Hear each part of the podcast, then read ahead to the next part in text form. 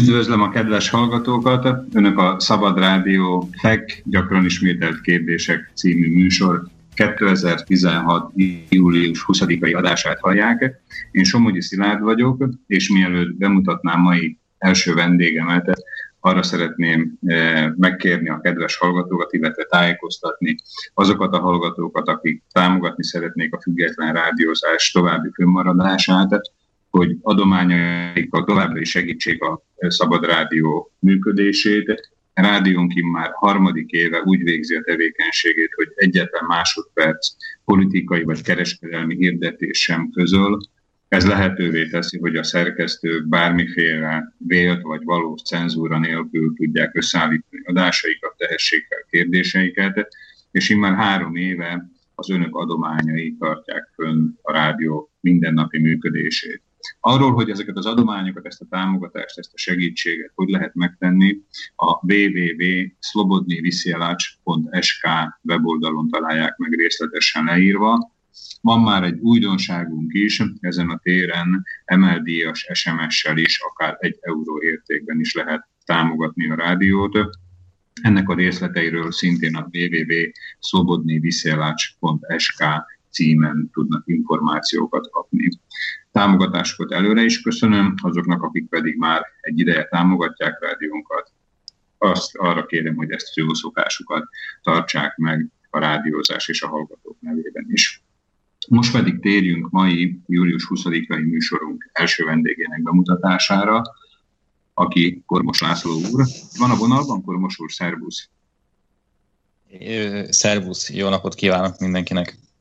Annyit el kell mondani a hallgatóknak, hogy mai vendégünkkel Skype-on keresztül vagyunk kapcsolatban, bár eddig nem voltak különösebb problémáink, előfordul, lehet, hogy kisebb technikai zavarok előfordulhatnak a következő egy órába. Kormos Lászlóval régi ismerősök vagyunk, tegező viszonyban vagyunk, nem látom az okát annak, hogy ezt megváltoztassuk itt ezen ott a beszélgetés alatt se, tehát így, így folytatnánk. Mivel foglalkozol most, László?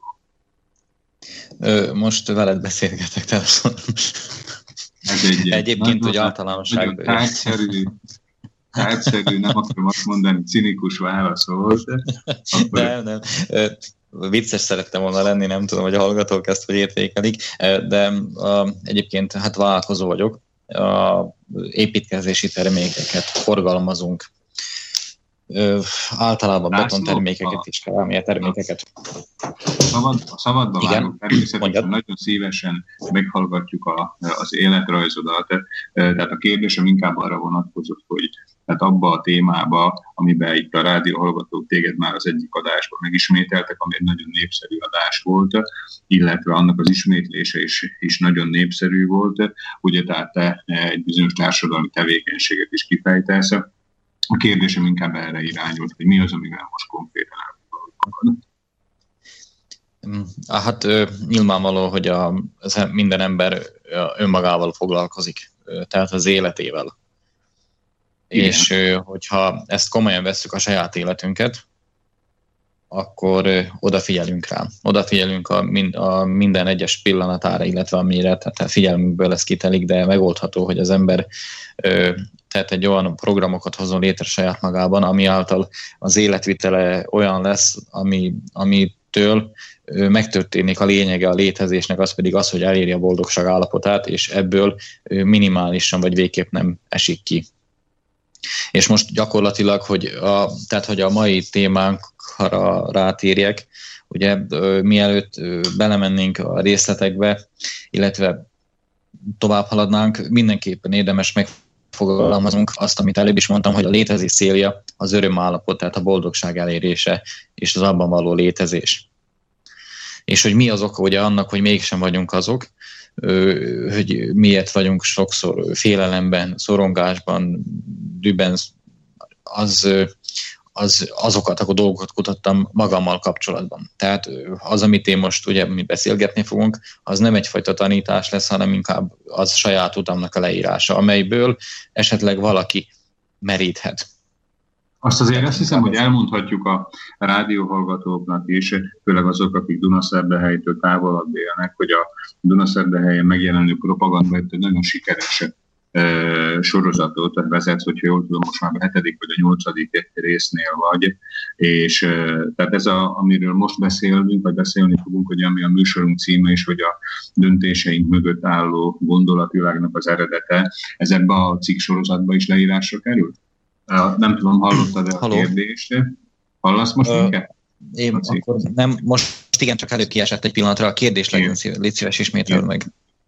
Tehát, hogy főleg a Dunaszerdehely környékén élők tudják, hogy a Dunaszerdehelyi Propagand című folyóiratban egy nagyon sikeres sorozatot vezetsz, olvasók nagyon-nagyon szeretik ezt a sorozatot, amit írsz, az Aranykor kezdete, ugye talán ez a, ez a címe? Vagy aranykör küszöbén egyébként ugyanaz. Aranykör küszöbén, igen, igen. Tehát ez a mai témánk, amiről ma beszélgetni fogunk, aminek a címe ugye úgy hangzik, hogy döntéseink mögött álló gondolatvilág eredete. E, tehát ez ebbe a cikk sorozatban is benne lesz, belőle belekerült? Most az első részét most írta meg, amelyet a, a propaganda jövő hónapban fog kinyomutatni. Tehát, Értem. De akkor nem is, nem is, zavar, nem is szakítalak meg, tehát eh, nyugodtan az előbbi gondolatmenetet folytasd, és a, a cikkről meg akkor később beszélünk. Ugye alapjában véve egy óránk van, tehát egy órá a rendelkezésünkre a szünettel együtt. Ebből kifolyólag nyilvánvaló, hogy nagyon sok témát nem úgy mondanám, hogy felületesen fogunk érinteni, de inkább csak címszavakban.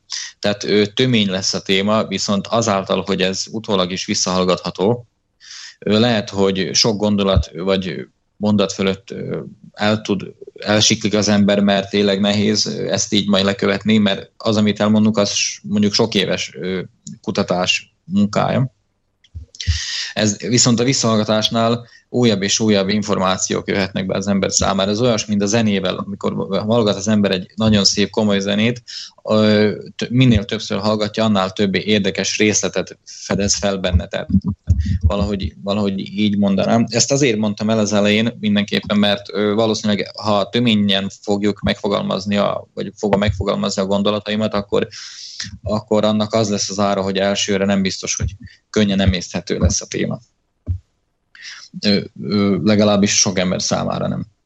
Nem, hogy kezdjünk Ha, jól van. Tehát az, hogy mi az a boldogság, tehát hogy mit is jelent ez valójában, mi az, hogy örömállapot, azt valószínűleg mindenki átélte. Tehát, hogy akkor, amikor úgy érzi, hogy hegyeket tud mozgatni, amikor a, majd úgy mondanám, hogy a súlytalanság állapotában van, ahol, amikor semmi nem aggasztja, egyszerűen kiárad. Igen. Ez a kiáradás gyakorlatilag ez egy, való, egy valóban létező energetikai áramlás, amely az embert körülveszi. Tehát, hogy ez Abban létező, es... konkrétan. Ez egy létező, hát igen. hanem igen. hogy valóságosan is. Ennek bőséges irodalma van, ezt, ennek utána lehet járni. Én, én még nem vagyok azon a szinten, hogy én ezt lássam is, vagy illetve hogy érzékeljem, mert ez ugye ezt az ember nem is annyira szemével látja, mint, mint érzékeli ezt az áramlást. Ezt akár csak ráknak mondhatjuk, vagy aurának, vagy bármi másnak, de akkor, amikor az ember boldog, akkor akadálytalanul áramlik körülötte az energia, illetve általa és benne. Ilyenkor mondjuk azt is, hogy az ember forrás állapotban van. Na most, haló? Itt nem igen, igen, hallom, tehát hogy a forrás állapotában vagyunk. Igen, igen, és hogyha bármi blokkot hoz létre ebben az áramlásban, akkor az ember kiesik ebből az állapotából, és akkor esetleg félhet. Ha ez a félelem vagy ez a blokk sokáig fennáll, akkor ez testi tünetként jelenik meg, amit betegségnek nevezünk. Uh-huh. Igen. Tehát általában minden egyes, minden betegségnek lelki, tehát lelki eredete van. Vannak, akik visszavezetik arra, hogy akár egy bokaficam is lelki eredetű betegség, tehát vagy, vagy sérülés. De ebben nem szeretnék belemenni, mert ez számomra is még elvontnak tűnik, és még nem, nem vagyok olyan szinten, hogy ezt végigkutattam volna. De ebbi, ez irányba vagyok. Mondok egy érdekes példát, hogy az emberek mikor vannak örömállapotban. Mikor például hazamegy, és a gyermekével van, vagy a családjában van, és amikor önzetlenül tud adni, feltétel nélkül ad. Tehát azt mondja neki a gyermeke, hogy éhes vagyok, és ad neki enni, vagy azt mondja, hogy szomjas vagyok, és visz neki inni. Tehát nem mondja azt, hogy nem mondja azt, hogy fizes érte. Nem mondja azt, hogy csak ennyit adok ennyiért, vagy ha mosolyogni fogsz, akkor, hogy tehát nincsenek feltételek. És ez, a, ez az állapot, ez az, amikor feltétel nélkül együttműködök azokkal, akik engem körülvesznek. Most, amikor az ember kimegy a családjából, tehát kimegy a házból... Feltétel nélkül, ugye? Ez, ez talán a kulcs szó, hogy feltétel nélkül, hogy nincs elvárása ezzel kapcsolatban. A kulcs szó az együttműk, a feltételünk együttműködés, gyakorlatilag így együtt van az egész, tehát nem igen, nagyon igen. van értelme szétszedni, mert az egész mondat együtt ad értelmet. A, a feltétel nélkül az automatikus, mert abban a pillanatban, hogy elvárásom van, akkor, akkor már nem másikért teszem, és nem is magamért teszem, hanem egy, hanem egy remélt anyagi haszonért. Ami nem biztos, hogy, nem biztos, hogy az embernek a eredendő tulajdonságáról legyen, hogy, hogy, hogy, a, hogy csak a pénzre, csak az anyagra gondoljon. Ennek ugye ez egyensúlyba kell lenni. Na most, hogyha kimegy az ember az otthonából, ahogy beül az autóba, ott már felléphet, már az autó felléphet a versengés. És amit nagyon gyakran látunk is, ugye? Tehát akkor, hogyha, hogyha szó szerint veszük azt, amit mondtál, hogyha az autóba beül az, ember, beül az ember, és esetleg gondol, megelőz egy másik autós, csak hát nagyon sokszor ugye ebből aztán versenyezés jön ki, de még egyszer nem akartalak megszakítani, tehát hogy, a... szó szerint is ez így előfordul. Nyugodtan szakíts meg, ha kérdésed van. A, a, erről szól a történet, hogy ilyen esetben az ember elveszíti az egyensúlyát, tehát kizökken abból a harmóniából, tehát nem, nem, azt szerintem nincsen nyugodt állapotban az, aki dudál, aki mutogat, aki mérgelődik, idegeskedik, letaszítja a másikat az út szélére, stb. Tehát hányszor van olyan, hogy valaki a mellékútról be akar jönni, és akkor gyorsan rálép a gázra, hogy eljöjjön be, mert akkor egy autóval több lesz előtte, és ilyesmi. Tehát azt helyett, hogy belegondolná abba a helyzetbe magát, hogy esetleg ő ül abba a másik autóba, és, és, és amikor rájön erre az ember, hogy hát de milyen hülyeség ez, milyen buta viselkedés, hát most 5 másodpercet vagy 2 másodpercet elveszítek, viszont ez a 2 másodpercért én valakinek előnyt adok, beengedem magam elé, hogy annak még örömet okoztam, és az az öröm, ha, ha, ha tudjuk, ha nem tudjuk, de ez az öröm átsugázik. Tehát az átjön a másikhoz. És most két másodpercért eladni az örömömet? Nagyon olcsón adom, nem? Tehát az, hogyha, az, hogyha mi nem okvetlenül versenyezni akarunk, és ezt, és ezt át is adjuk magunkat ennek az érzésnek, hogy nem kell mindig versenyezni, akkor ez kisugárzik másokra. És ugye ezt mondod? Abban így, tehát mindenképp, tehát nem ilyen egyszerű az dolog, de a legtöbb esetben, ha nem olyan beállítottságú emberről beszélgetünk, akinek a erősen a, a, a programban benne van a szintén a versengés, tehát ugye akkor az már egy idő után vissza tud élni az ilyen helyzetekkel. Tehát, én, tehát itt is ugye fontos dolog az tudni, hogy ki az, akivel én szemben állok, tehát ki az, akivel ezt szembe teszem. Nyilvánvaló, hogy egy autóban nem tudod megállapítani, hogy most az az ember mit csinál, mit nem csinál. Ez egy, ez egy spontán reakció abban az esetben, hogyha tényleg úgy mondanám, hogy optimalizálod ezt a közlekedési helyzetet. Tehát, vagy mondok egy másik dolgot. Jön szembe a forgalomban, egy nagyon sűrű forgalom, jön szembe egy autó, és le akar térni veled keresztbe, tehát balra. Igen. Ezzel nyilvánvaló, hogy föntartja a mögötte lévő sort. Persze hát ott, ahol te közlekedsz, a szembelevő sávban is látod, hogy előtted is rengeteg autó van, mögötted is rengeteg autó van, és hogyha senki nem fog megállni, hogy azt az egy autót beengedje, ami ráadásul még időveszteségnek sem minősül, mert aztán behozod a többieket újra. Tehát Igen. akkor viszont rengeteg autó a másik oldalon föl van tartva. Tehát, uh-huh. hogyha ilyen, így szemléljük a közlekedést, és minden egyes pillanatában komolyan veszük azt, hogy most épp mit csinálunk, és hogy hogy viselkedünk a környezetünkhöz viszonyítva, vagy hát a környezetünkkel szemben, akkor ilyen apróságokkal lehet szebbé tenni egy egyszerű napot is. És nem csak a és saját akkor... napunkat, hanem a másik nap alapján is, ugye? Ö, igen, mert hogy most példát mondok, azért, hogy én szerzek, ráadásul itt nem is szerzek semmit, csak félek attól, ugye, hogy valaki megint bejön elém, és akkor mondjuk egy-két másodpercről beszélek újra. Tehát azért, hogy én egy-két másodpercet szerezzek, ezért sok embertől elveszek esetleg 5 vagy 10 percet. Igen. Az én egy másodpercemért. Tehát, hogyha hogyha úgy gondol, tehát ez egy logisztikai kérdés is lehetne egyébként, hogy ha én ezt így szemlélem, hogy én egy nagyon picit adok bele a közösbe, de ez a közösség ezáltal nagyon meggazdagszik, akkor érdemes azt a kicsit beleadni, mert ez a meggazdagodás utólag én rám is kifoghatni. Értem. És úgy együtt emelkedek az egésszel. Tehát, hogy jót tenni jó, ugye? Ö, jót tenni akkor jó, hogyha tudatos a jó. Tehát, hogy, hogyha párosul hozzá az ész is, mert hogyha úgy teszel jót, hogy, hogy ész az nem párosul hozzá, akkor balek leszel. Tehát, ö, mert jót tenni is tudni kell. Uh-huh. Tehát nem olyan egyszerű, tehát, hogy ö, jót is kell csinálni, de tudni kell, hogy hogy csináljuk azt a jót. Tehát, hogy nem, nem csak úgy. Én nem inkább úgy fogalmaznák, hogy én azt nem mondom, hogy kell jót csinálni, azt mondom, hogy érdemes jót tenni, de ezt a jót tenni is úgy érdemes, hogy termőtalajra. Tehát most gondolj abba bele, hogy aszfalton el fogod szórni a, ter- a vetőmagot, nem fog kinőni, Igen. tehát valószínűleg. Igen. És akkor megint csak energiákat pazaroltál el és a végeredmény pedig frusztráció lesz, mert megint nem vetted komolyan dolgot, tehát nem oda vetetted el a magot, ahova érdemes magot vetni. Na már ott is vagyunk a bibliai példánál, ugye, hogy a, hogy a mag, hogy hova hullik, hogy most sziklák közé, vagy olyan talajra, ahol nincs termőtalaj, tehát hogy az a befogadó közeg is adottnak kell, hogy megfelelő legyen ugye a, a magra.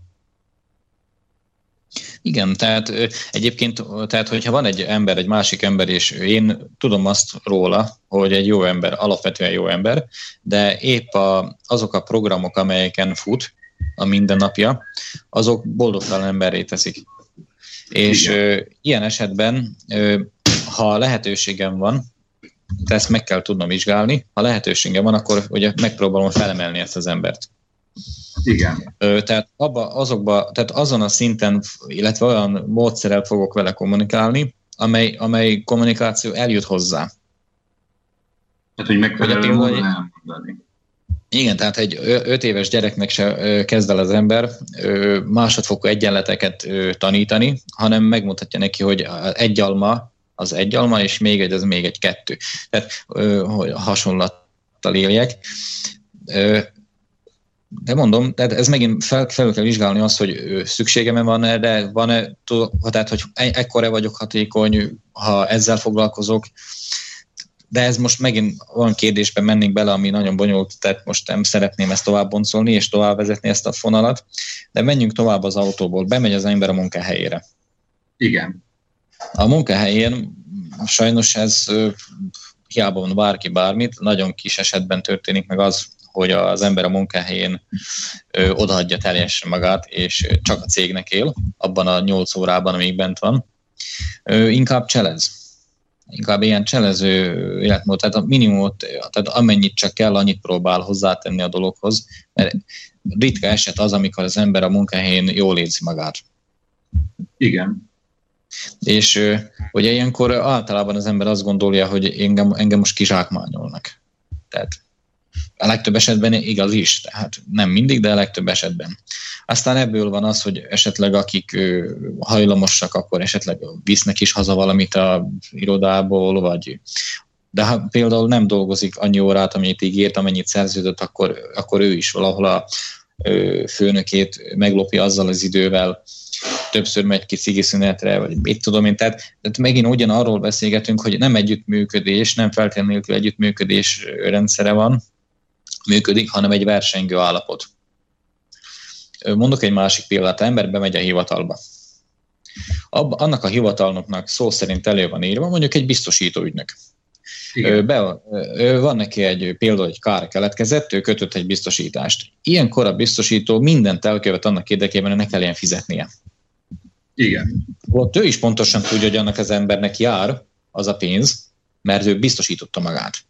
De abban az esetben, hogyha picit hibázott, legkisebbet vétett például nem kapcsolta be a riasztóberendezést, vagy bármi mást, abban az esetben már megtagadhatja a, a pénz kifizetését a biztosító. És akkor az ügynök azt mondja neki, mondjuk fa, ő, munka, munka után, azt mondja, uram, magának igaza van, és én odaadnám magának a pénzt, de tetszik tudni, nem tehetem nekem itt, ebben az ülésben, ahol ülök, ott nekem ilyen szemétnek kell lennem önnel szemben, mert ez a munkám.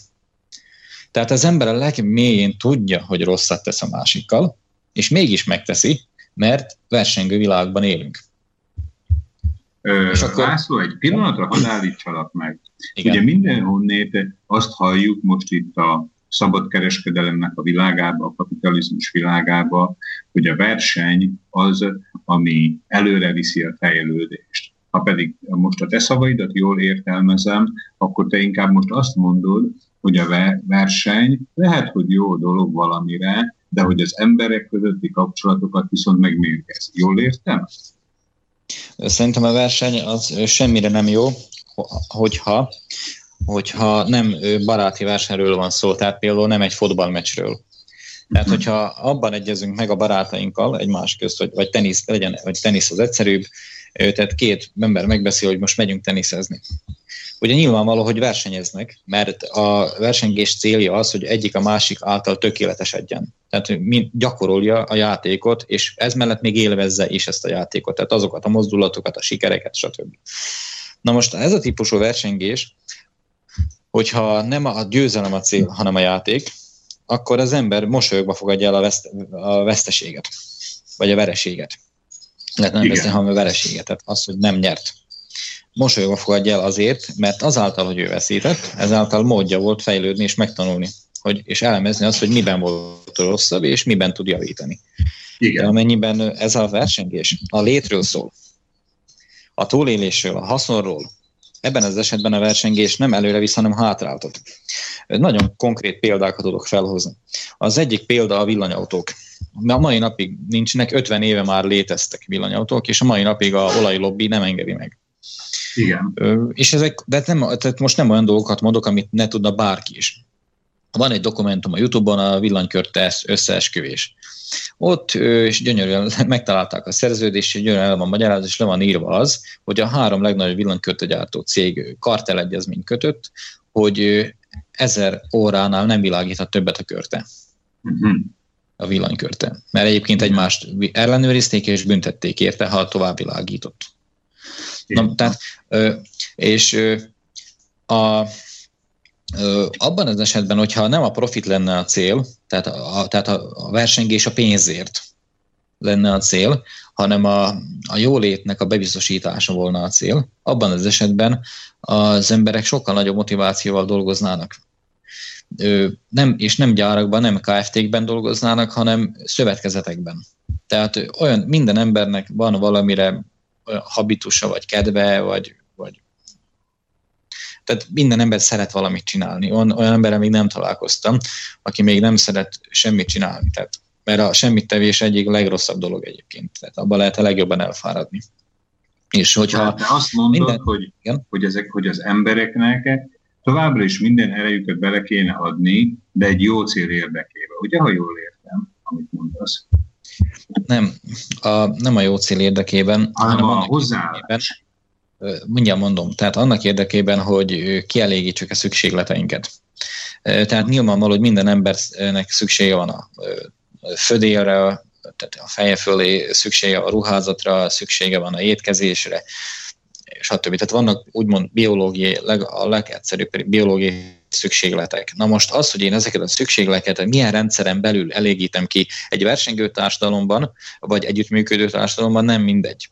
A versengő társadalomban reng, óriási a pazarlás. Hihetetlen mód pazarlunk. Mondok egy másik példát, paradicsom. Azért, hogy a spanyol gazda erős legyen, és legyőzze a, a magyar gazdát például, hogy vegyünk konkrét például, vagy szlovák gazdát, ezért a spanyol állam támogatást nyújt a spanyol gazdának. Igen. Ennek a támogatásnak köszönhetően 2800 kilométeres távot meg tud tenni az a kamion, ami telepüfögteti az autópályát és az Alpokat a kipufogógázokkal, ami szintén környezetszennyező, ide elhozza a zölden leszedett paradicsomot, ami aztán itt bepirosodik, de ezt mindennek lehet nevezni, csak paradicsomnak nem. És az helyett, hogy az ember elmenne a szomszédjába, a szomszédénihez, aki esetleg termel kertben, és azt mondja, hogy ő, Lini néni, vagy Piroska, vagy akárki, szeretnék magától paradicsomot vásárolni, frisset, aznap leszedettet, ízleteset. Nem, elmegy egy üzletközpontba, és megveszi, tétel, mondjuk konkrétan a Spanyolország, vagy akárhonnan behozott gyatra minőségű élelmiszernek talán nem is nevezhető valamit. És ez is a versengő társadalomnak a végeredménye nézzük meg Brüsszel, mind, mind a, a, a, ahogyan visel, viszonyul a tagállamokhoz. Tehát egy, gyakorlatilag egy olyan diktatórikus rendszert hoztak létre az Európai Unióból, amely ö, direktíve osztja le azt, hogy melyik ország mit termelhet, mit nem termelhet, kótákat kell venni, és a többi.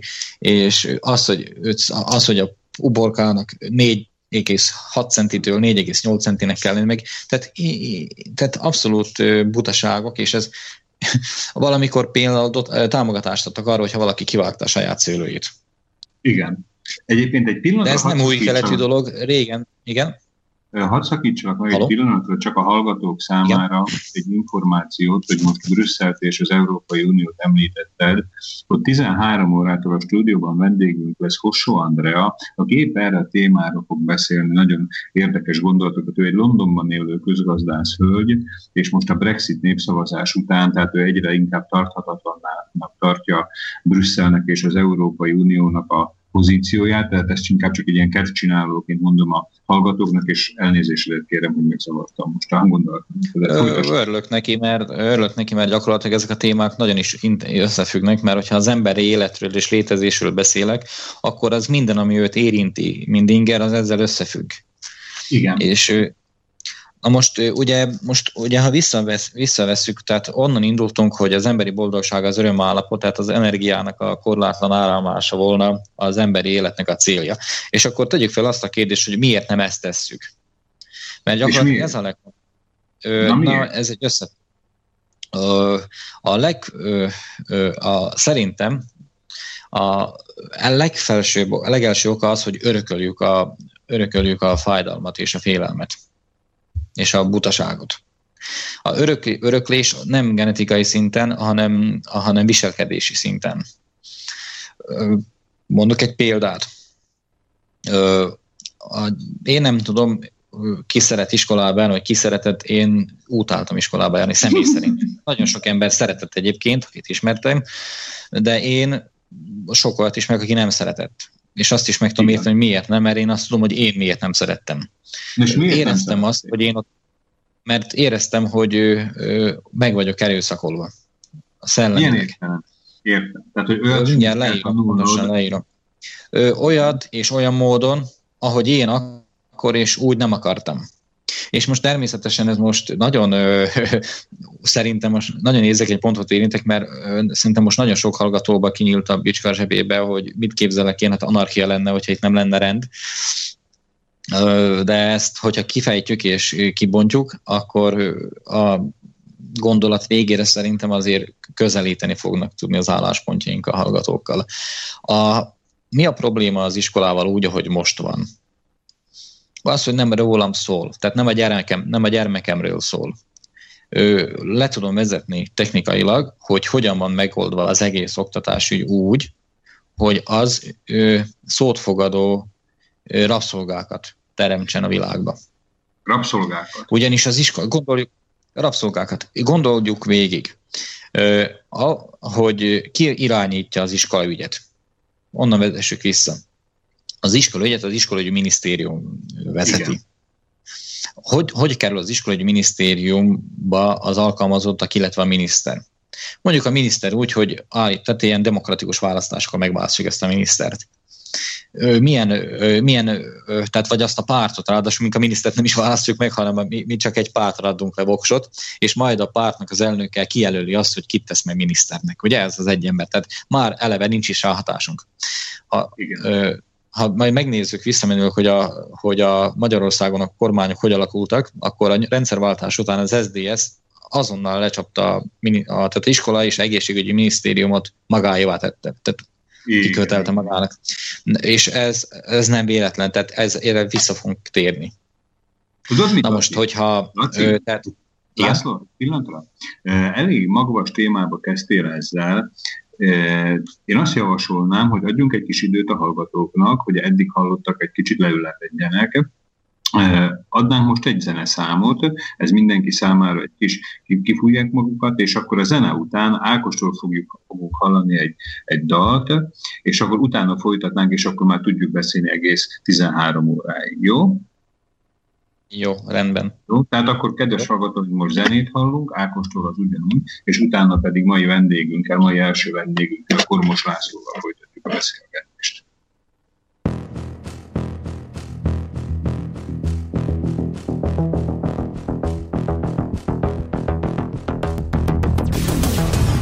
Hajnal szebb nem jön el, a végtelen itt van,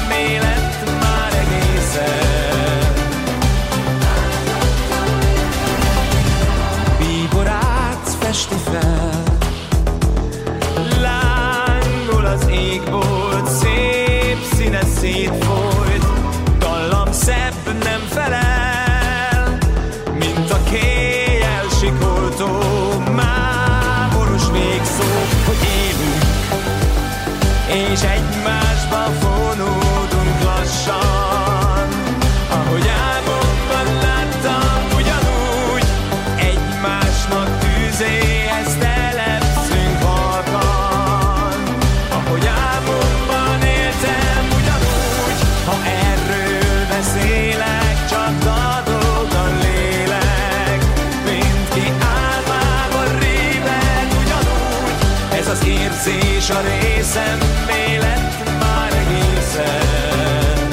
Ahogy álmodtam éppen ugyanúgy,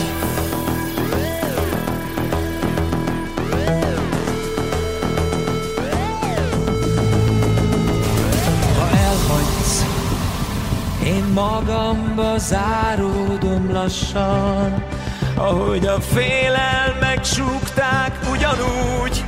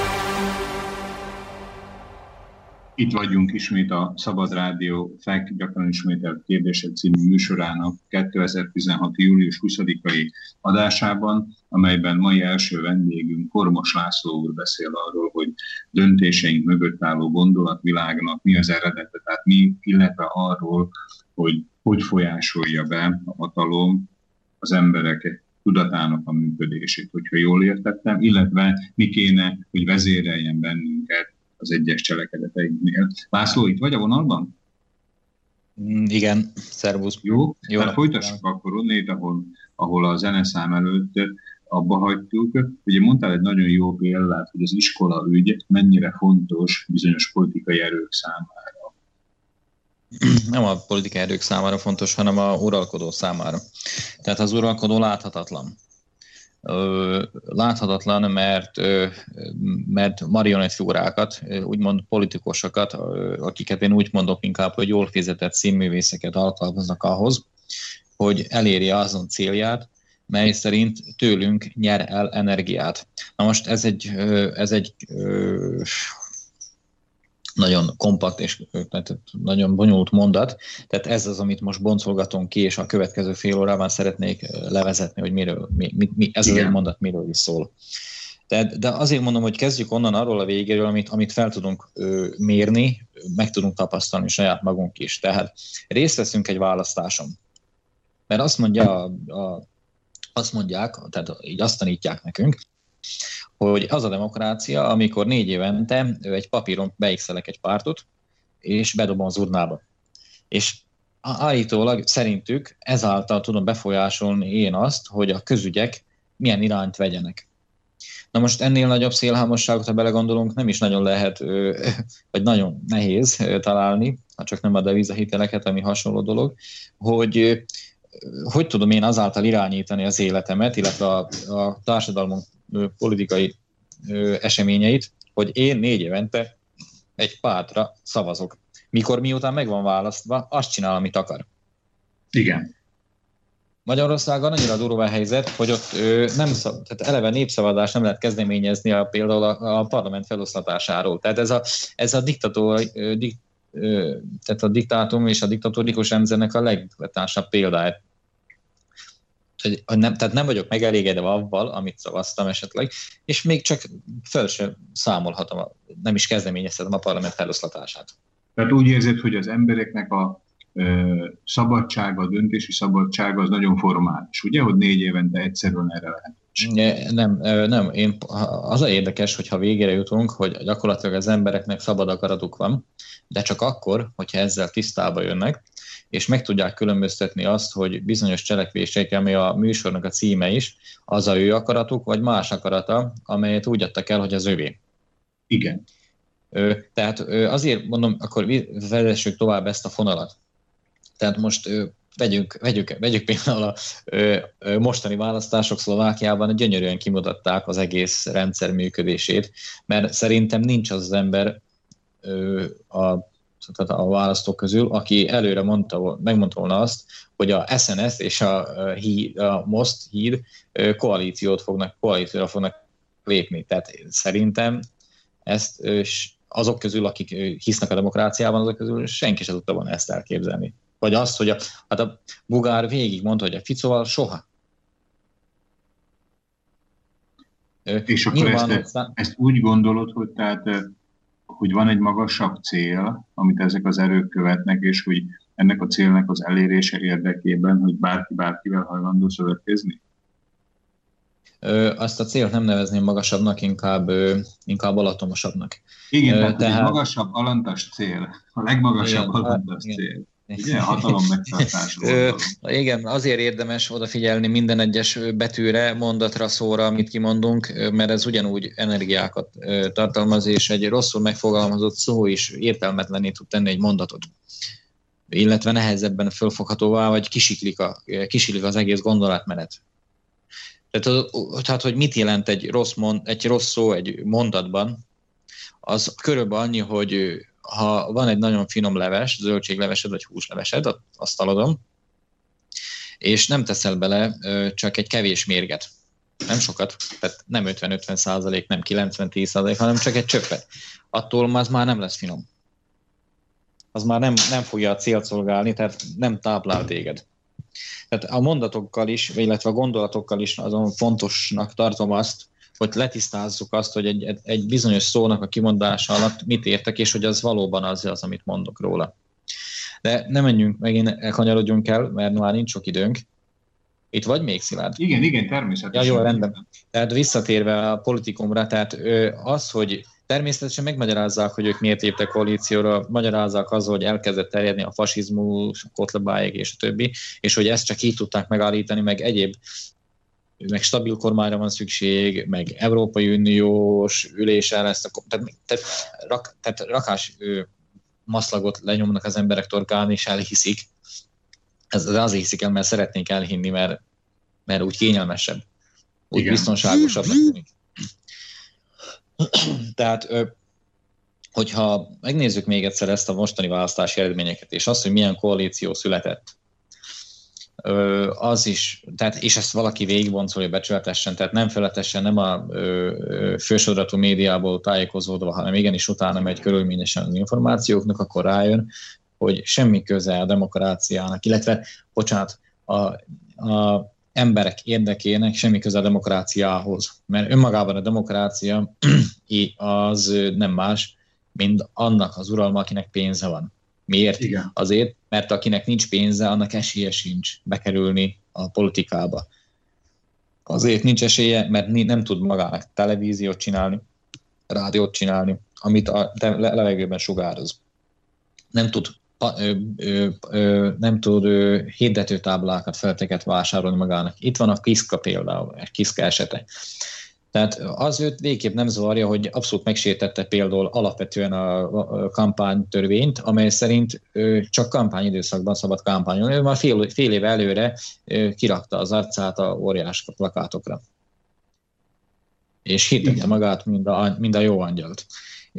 Gyakorlatilag a elnöki választások előtt ez már egy olyan típusú befolyásolás volt a választóknak, amelyet önmagában még a törvény sem enged meg. Ennek ellenére engedték őt indulni az elnöki választásokon, holott már a kampányolás csalással indult. Most ott van a, például a Helena Mezenszka, aki szintén indul, ő nem kapott tőkét, ő nem kapott ilyen támogatást, ezért nyilván nem esélyese volt neki meg, megszólítani az embereket. Ráadásul a, ketten ugyanarról a, mind a ketten ugyanarról a helyről, kuparádról indultak, az Andrei Kiszka és maga Helena Mezenszka is. Igen, igen, ez ilyen véletlen. Ö, vagy nem véletlen. Ö, tehát, ö, ö, tehát azt arra akarok rámutatni, tehát hogyha van pénzed, akkor van esélyed a politikába bekerülni. De ha nincs pénzed, nem vagy multimilliómos, vagy nem adnak neked támogatást, akkor meg nincs esélyed bejutni.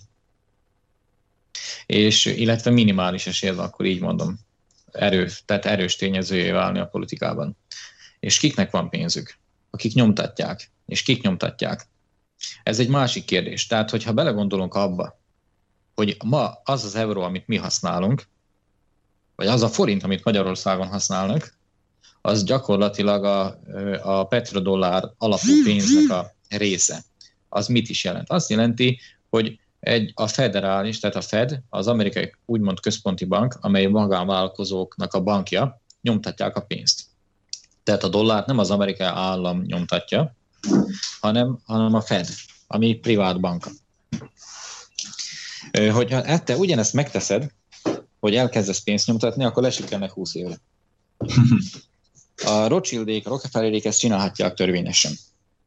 Akkor, akkor hogy, hogy van neked ilyen rendszerben esélyed pénzt szerezni, hogyha ők irányítják a pénznek a nyomtatását és a forgalmát?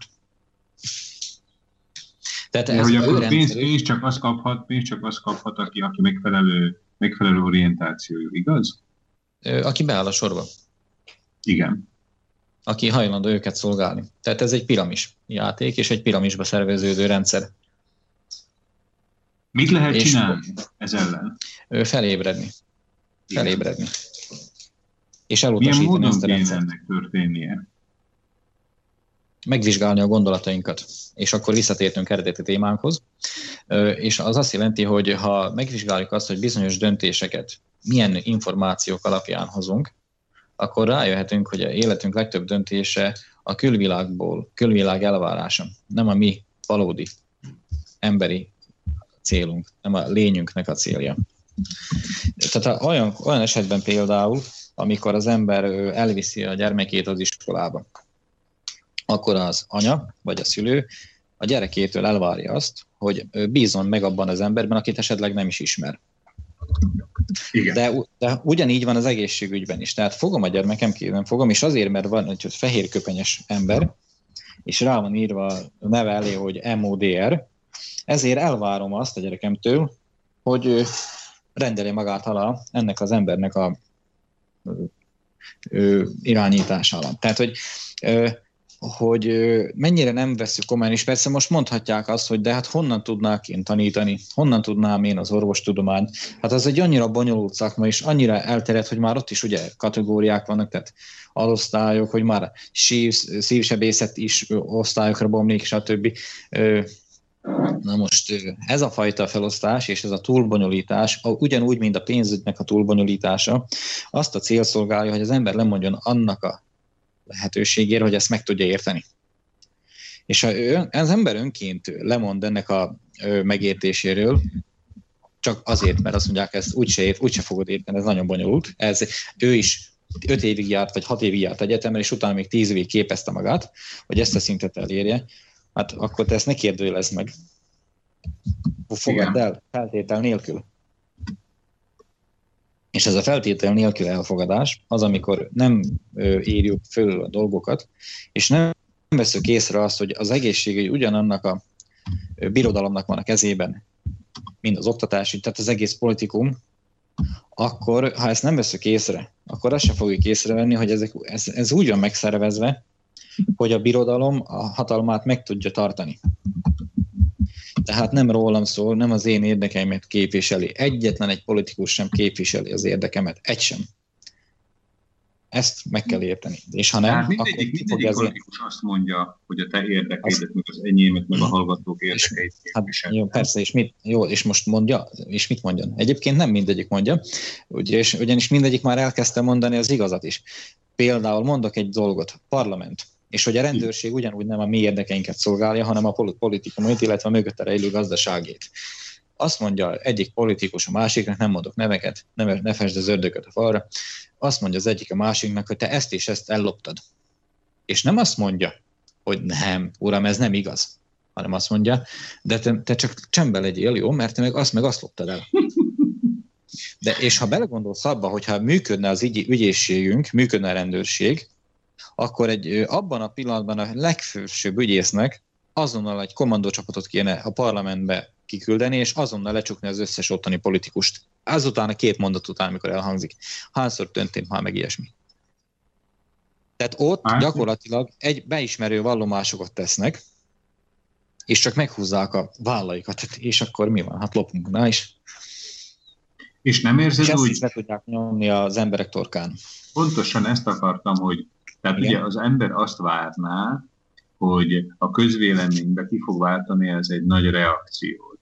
De nekem egyre inkább az kezd a meggyőződésem lenni, hogy az emberek úgy gondolják, tehát a választópolgároknak a túl-túl nagy többsége, hogy a lopás a politikusok részéről az hozzátartozik a politikához, és mint hogyha az embereket inkább csak az, az érdekelné, hogy egyik vagy másik politikus uralkodása alatt őnekik, mint választóknak milyen hasznuk fog ebből származni. Tehát, hogy kapnak-e ingyen buszjegyet, ingyen vonatjegyet, vagy 13. havi nyugdíjat. Tehát, hogy, hogy az embereket szerintem ez nem, hogy fölébrednének, hanem épp, hogy egyre inkább hidegen hagyják ezek a problémák. Um, a, az a tehát én nekem az a nézetem, hogy ezeket, hogyha ezeket végnézi valaki, és elkezd rajta tényleg gondolkodni, és az, hogy neki ez mi köze van neki ehhez, akkor rájön, hogy alapvetően semmi köze nincs ehhez a rendszerhez. Tehát ez a rendszer nem az emberekről szól, hanem a, hanem a szerkezetről, a struktúráról.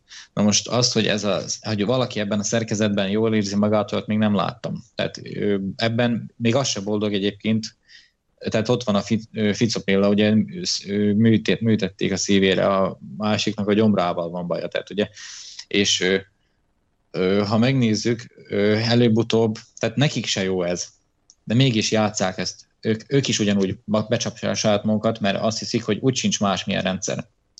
Mert fölülről is ezt az információt kapják. És azt a játékot játszák, hogy a lehető legmagasabb pozícióban tudjam elhelyezni magam ebben a bekockásított piramisban, annak érdekében, hogy nekem minél jobb legyen. De ez a nekem minél jobb, ez anyagi vonzatra, tehát ez a, a pénzre van ráfókuszálva, tehát a, javak, a anyagi javakra, és nem a lelki szükségletekre. Tehát lehet, egyre, hogy egy koldus... egyre inkább egy olyan társadalom szilárdul meg itt körülöttünk, ahol ugye az egyetlen fokmérője a értékességnek, vagy a sikernek az a pénz. Ugye? Jól értem a szavaidat. Igen, ez van nekünk eladva, hogy akkor vagy valaki, hogyha birtokoz. Ez a egyik legfőbb üzenete annak. Gyere be, versenyez. Azt mondja a uralkodó, hogy de hát demokrácia van, tehát engem le tud szavazni. Hát megengedem neked, adok rá lehetőséget, indul te is. Hol van nekem lehető, de hogy is van lehetőségem, hol indulhatok én? Hát ki, tudod mi, ez, ez hazugság. Tehát előbb írtuk le, hogy miért nem tudok én elindulni, ha el is akarnák. Tehát el tudok indulni, nyilvánvaló, csak ebben nem lehet engem megszavazni, mert nincs pénzem arra, hogy én ő, a, vagy, vagy te, vagy akárki más ő, ugye el tudja magát adni, tehát kampányt tudja magának csinálni. Te reklámhadijára. Ez a, ez a egyik, amit mondasz, a pénz, a másik pedig az, hogy ugye, hát nagyon sok embernek nincsenek olyan képességei, amik egy szintre emelnék őket, például mondjuk különböző képességekbe, más emberekkel. Én emlékszem például, én ugye a SAS pártban voltam, aminek a elnöke bizonyos szempontból, én zseninek nevezem a Richard Szulikot, szervezés, számokkal való dolgozás hasonló, és ő azt gondolja minden emberről, hogy ugyanilyen képességekkel bír, és hogyha ő, Richard Szulik sikeres vállalkozó tudott lenni, akkor az összes többi miért nem tud sikeresnek lenni, és mindenki foglalkozzon magával. Tehát én egy kicsit úgy érzem, hogy nem csak a pénzt várja el ez a rendszer az emberektől, hanem azt is, hogy mindenki mindenben tökéletes legyen. A, most például a szulékkal kapcsolatban pontosan megfogalmaztad a lényeget, ami az én nézetem is vele kapcsolatban, az pedig az, hogy azért, mert ő nagyon ügyes ő, ő, cápa, ezért minden, tehát a, a, a makrélát is rá akarja szedni, hogy cápamód viselkedjen, tehát hogy ugyanaz. Jaj, de jó, jaj, de jó hasonló. Használ, használhatom én ezt majd esetleg valamilyen más helyen is, mert látod, nekem hát tíz mondatba került elmondjam, és itt megtanítani a makrélát, vagy hogy azt gondolja a makréláról is, hogy cápaként kell viselkedni. Köszönöm. Sőt, ő nagyon tudja, hogy nem az, de be, belebeszélhet, te is cápa vagy belülről, hát hoz ki magadból a cápa, de, de a makrél az makréla. Ő, a makrél nem akar ő, másik halat venni, vagy, vagy tehát, tehát nincs esélye, és azért húznak bele minket abba a játékba, ahol ők jók. Mert nekünk ott nincs esélyünk. Tehát a magyar kultúra és a szlovák kultúra ugyanúgy, soha nem a versengő társadalmat támogatta, hanem az együttműködőt, tehát a kaláka rendszereket. Ha Igen. megnézzük a, a Mátyás király haláláig, tehát a megöléséig, tehát a lévő működésünket, ott még, még mindig a dominált az együttműködési rendszer. Ö, aztán, amikor el, ugye Mária Terézia volt az egyik leg, legvéresebb uralkodója, akit egyébként a legjobban ünnepelnek a, ezek a liberálisok, gyakorlatilag annyi rendeletet hozott, aminek mai napig nyoma van. Tehát a köt, oktatás ügy, tehát a kötelező oktatás abban a módszer, hogy ők oktatnak, a történelmi hamisítása, hogy ők hamisítják, akkor a utcáknak a kiegyenesítése, tehát hogy a rendre kellett házakat építeni, ennek egy dolog, egy célja volt, hogy adóbeszedőnek ne kellene annyit gyalogolni a pénzét. És ilyen dolgok. Tehát, ő, tehát a, a, a szerves társadalmi rendszereket, a jól működő társadalmi rendszereket kockásították azzal, hogy a kertek is kockások lettek, holott valamikor régen a tanyáknak területi, területi adottságai szerint volt felosztva. Igen. És az, és az jól működő rendszerek voltak. Ez olyasmi, mint hogyha az ember, embernek a szervezete, szervezetén belül a egyes sejtek, vagy szervek harcolnának egymással. Tehát gondolj abba, hogy most a gyomorod eldönti, hogy mától ő, ő osztja az észt, és ő felgyalogol a fejbe. És ott nagy, nagy csatát zajlanak, mondjuk a torkodban, ott veregednének, hogy most ki lesz a fej, ki lesz az agy. Hát, hogyha, hogyha így el, csak egyetlen egy szer kezdene ilyesmit, ilyesmibe, abban a pillanatban elpusztulna a szervezet. Az emberiség is egy nagy szervezet. Gyakorlatilag a államokkal, illetve nem államokkal, hanem népekkel, nemzetekkel. És aztán a sejtek azok az emberek. És hogyha ezek, ezek a, az, hogy mi így versenyzünk, versengünk, azt látjuk, hogy pusztítjuk el saját magunkat egyébként ez a szervezet, tehát a, a emberi civilizáció hanyatlik hiába mondják, hogy evolúciós pálya, mert ez nem igaz. Tehát olyan szennyezettek a vizek és a levegő sosem volt, mint ma van. És ez mind a versengő kapitalizmusnak, illetve annak az eredménye, hogy elhisszük azt, hogy nem lehet másképp, hogy ez csak így mehet. Laci, és Igen. mind a ketten körülbelül pár év eltérése ugyanazból a generációból származunk, tehát abból a generációból, aki még emlékszik a 89 előtti rendszerre. Ugye, amikor nem volt kapitalizmus, nem a pénz volt a elsősorban, hanem mondjuk inkább az, hogy a pártkönyv vagy a igazodás a párthoz volt a megfelelőbb, hogy én ezt a kétfajta rendszert éltem meg eddig. Hogy van ezen kívül más megoldás is? Természetesen, hogy van. Tehát, de ahhoz, hogy ez az a rendszer működjön, ahhoz az csak alulról lehet, alulról építkezett létrehozni. Tehát nem várható el semmilyen politikumtól, semmilyen gazdasági erőtől, hogy ezt az ember helyett megoldja. Ez mindenkinek egy abszolút magánügy és individuális feladata, hogy ezt önmagában megoldja. A ő környezete, az embernek a környezete, az csupán támaszpont segítő lehet, de nem megoldó helyette. Ezt egyedül, egyes egyedül minden embernek önmagának kell megoldania. Bizonyos impulzusok hatására, tehát ilyen például ilyen beszélgetés hatására lehet, hogy valaki elkezdene gondolkodni, és más irányt vesz a gondolkodása ha elkezdi kutatni azokat a témákat, amiket érintettünk, akkor elkezd oknyomozó lenni, a saját életét elkezdi nyomozni, hogy hogy működik az élete, és miért úgy működik az ő élete. Hogy akkor, amikor döntést hoz, mikor a fejében kipattan egy gondolat, hogy az valóban az ő gondolata volt, vagy egy reklámban hallotta. És elfogadta, sajátává tette. De az nem az ővé. Egyébként, hogyha az ember odafigyel, akkor ezeket a gondolatokat idővel ki tudja lökni magából, és, és meg tudja találni azt a kristálytiszta gondolatsort, ami valóban az ő, ami a ő saját hozott tudása, amit a születésekor hozott. Ami valóban őről szól, és valóban az ő lényéről és a érdekeiről, a boldogságáról szól. És te ezt reálisan el tudod képzelni, hogy nem csak néhány ember, mert így, hogy téged hallgatlak, eh, én azt hiszem, hogy te ebben nagyon előre jársz. És biztos, hogy vannak hozzád hasonló nem százak, hanem ezerek. De el tudod azt képzelni, hogy a emberek nem ezrekbe, hanem mondjuk százezrekbe vagy milliós nagyságrendbe fognak ilyen transformáción átmenni? Abszolút, no, más nem is tudok elképzelni. Tehát nincs más választás. Ha ez nem következik be, akkor ő, ha ez nem következik be, akkor be fog durulni a rendszer. Tehát ha megnézed a pályáját, hogy most milyen pályán fut, akkor, akkor gyakorlatilag olyan szinten csúszik ki most már a markokból az irányítás ezeknek a bürokratáknak vagy, vagy birodalmiaknak, hogy csak e kemény diktatúrával tudják megfogni. Tehát a cselezés, a cselezés lehet leplezve. Tehát le lett leplezve a Fed, le lettek leplezve a választások, a demokráciának a hazudott dolgok, tehát ezek már leleplezett dolgok, ezt, ezt rengeteg ember már tudja. Csak azt nem tudják, hogy mit kezdjenek az információval. Az információval csak egyet lehet kezdeni, hogy megvizsgálom saját magam, én ki vagyok, miért vagyok itt, mi a dolgom, mit szeretek csinálni, kivel szeretem csinálni, és ezt fejleszteni saját magamban. Erre vannak módszerek, vannak technológiák, ezt meg lehet csinálni, ezt el lehet sajátítani. Ha valaki nagyon komolyan veszi és akarja, megtalálja a módját is. És akkor, amikor ilyen több ilyen ember találkozik egymással, mert már ezek az emberek elkezdtek találkozni, akkor ők már rendszeren kívül intézik az ügyeiket. Tehát például én kecske sajtokat készítek. És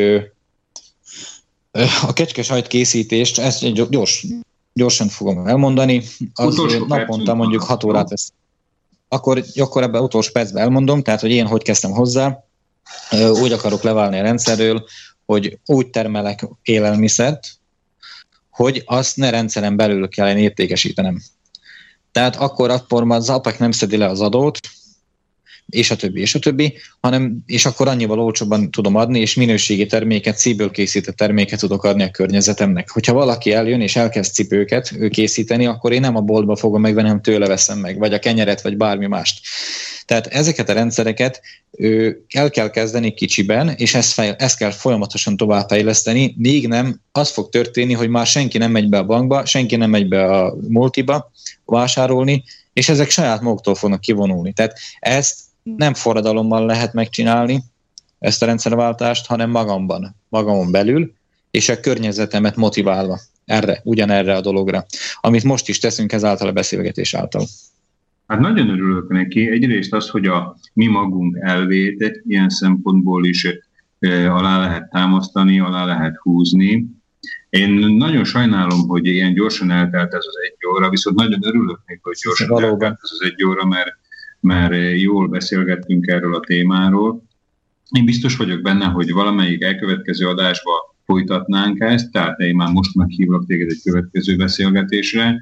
Azoknak a hallgatóknak pedig, akiknek tetszett Kormos László által elmondott gondolatok, azt hiszem, hogy addig sem maradnak gondolat nélkül, tehát amit említettünk, ugye a Dunaszerdehelyi Propagand folyóiratban van egy állandó rovatot, az Aranykor küszöbén címmel, tehát azt, azt lehet olvasni, és én akkor köszönöm szépen egyrészt a hallgatók figyelmét, amit Ö, még egy kérésem, még egy Igen. kérésem lenne, ne haragudj, hogy közben szólok, de hogyha Igen. az hallgatók, akit érdekel a téma, és kérdéseik vannak, akkor azt küldjék el neked, hogy a következő adásban, amikor majd valamikor lesz, akkor azokat erre, erre ki tudjunk térni. Tehát, hogy, hogy azok a kérdések, amik, az ilyen, amik felmerültek az emberekben ezután a beszélgetés után, hogy azok, beszélgetés után, hogy azok meg legyenek fogalmazva, és legyen, nagyon, lehessen nagyon, nagyon, jó, nagyon jó ötletnek tartom, tehát vagy elküldhetik a, a rádió címére, a stúdió kukac szlobodniviselcs.sk címre, vagy akár elküldhetik a te címedre is, mondd el a hallgatóknak a címedet,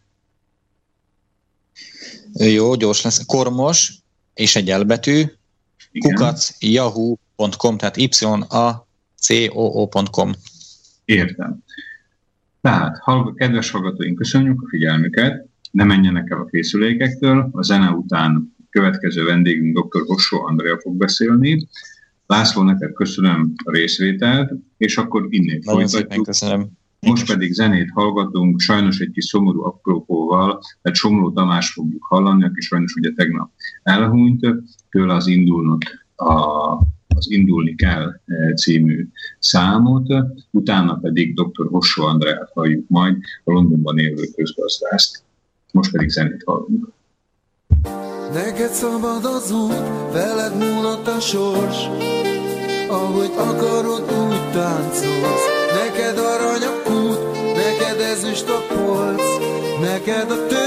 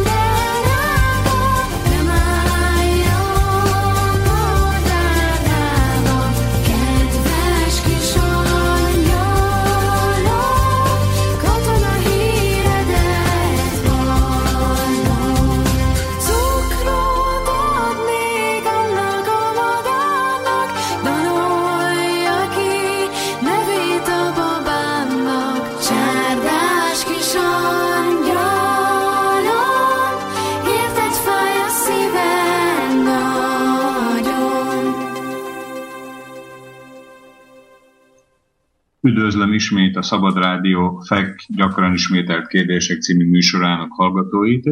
Ma 2016. július 20-a van, elérkeztünk mai műsorunk második órájához. Köszöntöm a vonalban dr. Hossó Andreát. Itt van Andrea? Igen, itt vagyok. Jó napot kívánok, és köszöntöm felvidéket. Köszönöm én is a hallgatók nevében.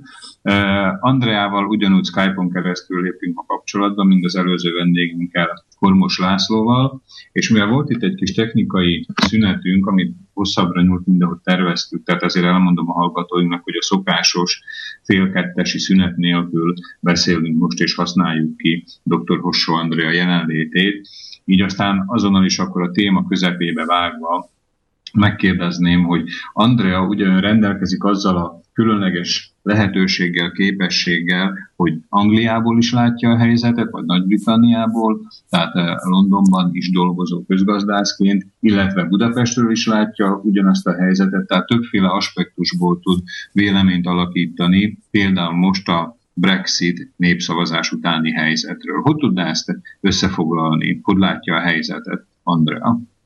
Igen, hát úgy látom a helyzetet, hogy a Brexit az mindenképpen egy sorsdöntő esemény volt, és történelemformáló sorsdöntő, és egyébként Közép-Európának, a mi térségünknek óriási lehetőséget adna, hogyha ki tudnánk használni.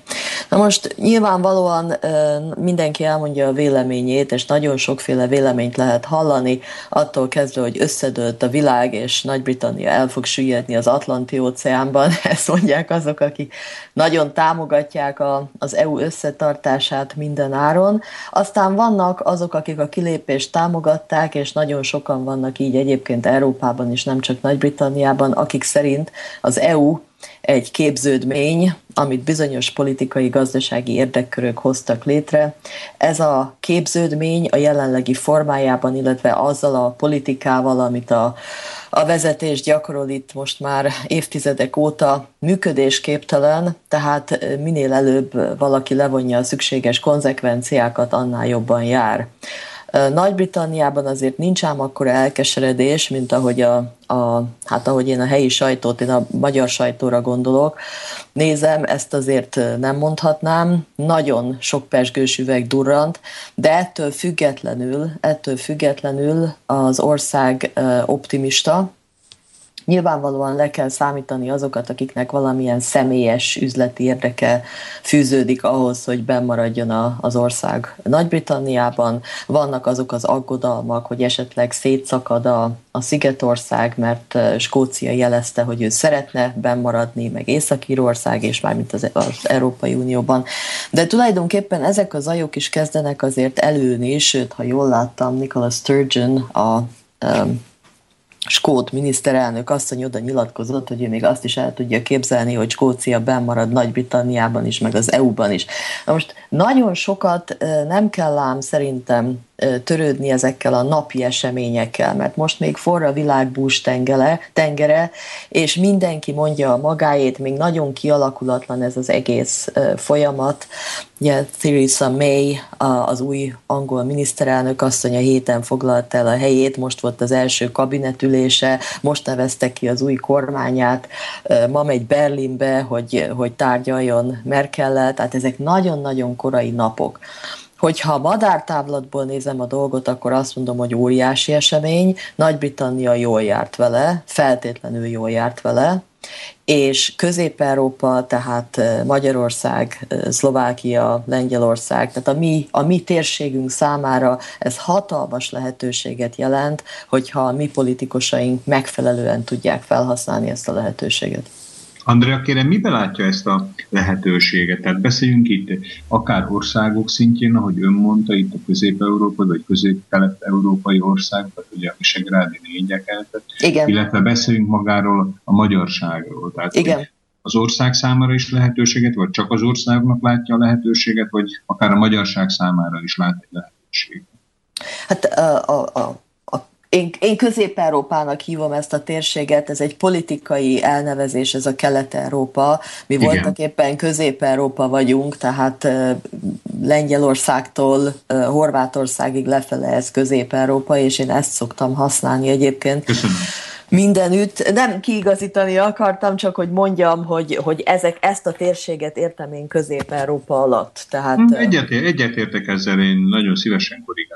Igen, igen. Na most véleményem szerint ez egy óriási lehetőség a térség számára, az országok számára, és ezen belül természetesen a magyarság számára. Most, ha röviden szeretném összefoglalni ezt a hatalmas témát, akkor, akkor azt mondhatnám, és mi már erről egyszer beszélgettünk, hogy Ugye vegyük a történelmet 1990-től, mert ugye azelőtt mi volt, az most egy lezárt ügy, de azért annak a tanulságait is érdemes levonni.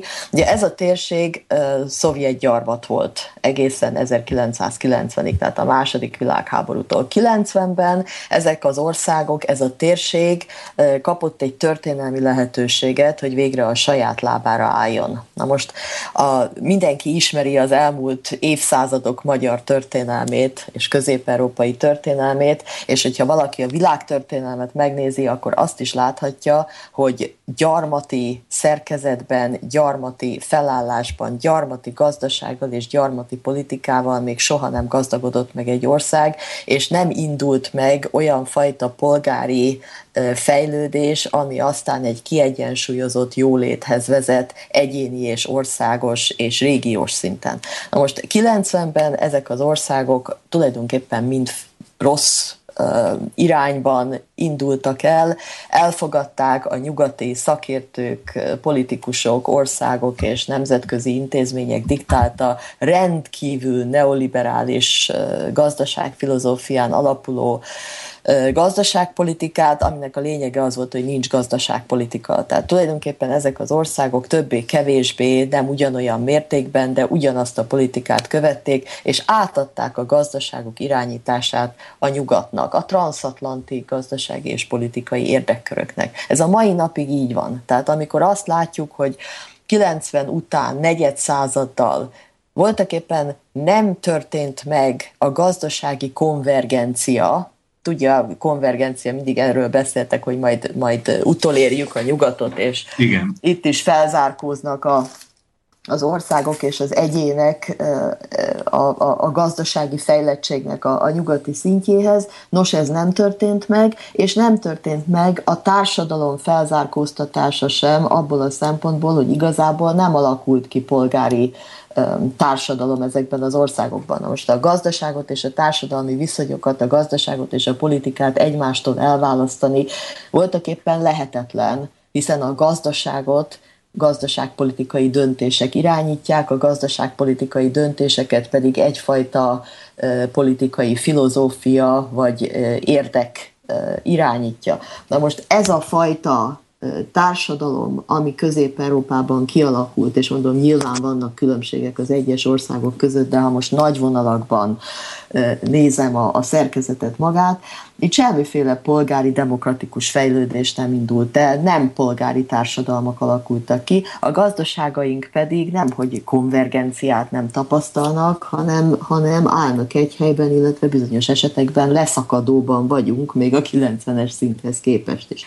Na most ezt a hosszú bevezetőt azért mondtam el, mert ugye azzal kezdtem, hogy ez egy óriási lehetőség ennek a régiónak, és ezen belül valamennyi országnak, mert valamennyien rossz gazdaság szerkezettel rendelkezünk, valamennyien olyan társadalom szerkezettel, ami igazán nem szolgálja az országok egészének a, a jobbulását és gazdagodását, és tulajdonképpen ennek a rossz szerkezetnek a fenntartását az EU tagság garantálja, mert az EU amelyiknek tagjai vagyunk mindannyian, olyan szabályrendszert alkalmaz ezekre az országokra, amelyik ezeknek az országoknak a szuverén gazdasági társadalmi fejlődését nem teszi lehetővé. Tehát egy olyan kényszer zubbanyt húztak valamennyiünkre, ami szinte lehetetlenné teszi azt, hogy változtassunk az elhibázott gazdaság és társadalom szerkezeten, és most ezen a kényszer zubbonyon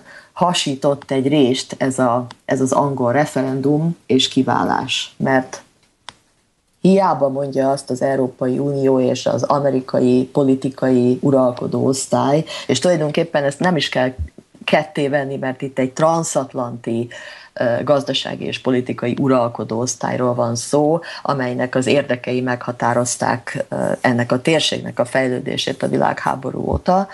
Hiába mondják azt, hogy Nagy-Britannia vesztett a kilépéssel, és az EU mindenképpen együtt marad, sőt olyan hangok is vannak, hogy az EU még erősebb lesz együtt, és még inkább felgyorsul az az integráció, amit a, a németek és a franciák erőltetnek az európai térfélen. Igazából ezt azért nem lehet megcsinálni, mert ugye amikor egy gombolyagból kihúznak egy szálat, akkor ez a gombolyag az lepereg, akárhogy is, vagy le, le um, szalad hiába próbálják összetartani. Ez egy olyan pszichológiai, gazdasági és politikai um, csapás az uniós projektre, ahogy az kinéz most, hogy ezen igazából nem lehet már segíteni. Tehát amikor a, a Titanic ajtaját, vagy bocsánat, alját kiszakította a, a, a jég, ugye a, a, a jég, igen, a, a víz alatt, igen, akkor a jéghegy, ugye? Akkor, akkor hiába próbálták ott betömni ezt a lyukat, nem sikerült. Tehát ezt a lehetőséget kellene ennek a térségnek lehetőleg együtt, mert azért ezeknek az országoknak nagyon sok közös érdeke van, és ezt együtt kellene képviselni az Európai Unió felé, és együtt meghatározni a közös érdekeket, és azokat képviselve igyekezni megváltoztatni a csatlakozási szerződésnek azokat a feltételeit, amelyek számunkra, és itt a térség összes országáról beszélek, egyáltalán nem jók. Ha pedig ezt nem sikerül elérni még ilyen kedvező politikai helyzetben sem, akkor bizony ezeknek az országoknak is itt lenne az ideje levonni a következtetéseket. Mint ahogy erről egyébként majdnem minden nyugat-európai országban is gondolkodnak, és nagyon komoly politikai erők fontolgatják azt, minden országban tulajdonképpen, hogy itt lenne az ideje az EU-t vagy gyökeresen megváltoztatni, hogy valóban a közös érdekeket képviselje, vagy pedig kilépni és valami más csinálni. Nagyon, nagyon konkrétan és határozottan mondtál ugye ezt a fajta megoldási lehetőséget.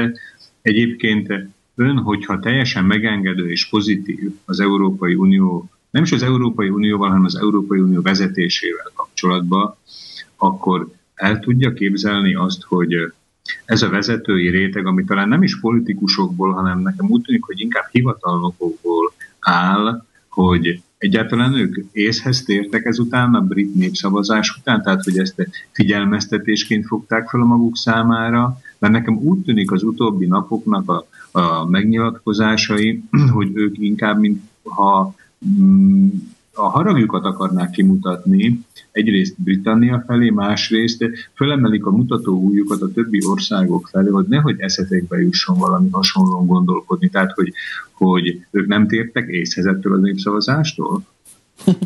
Igen, hát azt hiszem, hogy először is fontos lenne megkülönböztetni a Brüsszelben ülő látszólag nagyhatalmú és kiemelt helyzetben lévő csúcsbürokratákat azoktól, akik valójában az Európai Uniót és a transatlanti térséget irányítják. Tehát amikor egy Junckert nézünk, vagy egy Schulzot, vagy bárki mást, aki aki ott van Brüsszelben, ő úgy tűnik, mintha valóban ők hoznák a döntéseket, de nem ők hozzák a döntéseket természetesen, hiszen az egész Európai Unió sem néhány európai politikus nagyszerű ötlete volt, hanem ez egy transatlanti gazdasági politikai érdekkörnek a az ötlete és babája és szüleménye volt, és természetesen ezeket az európai csúcsbürokratákat is irányítják, ezek a politikai és gazdasági érdekkörök. Ezeket én,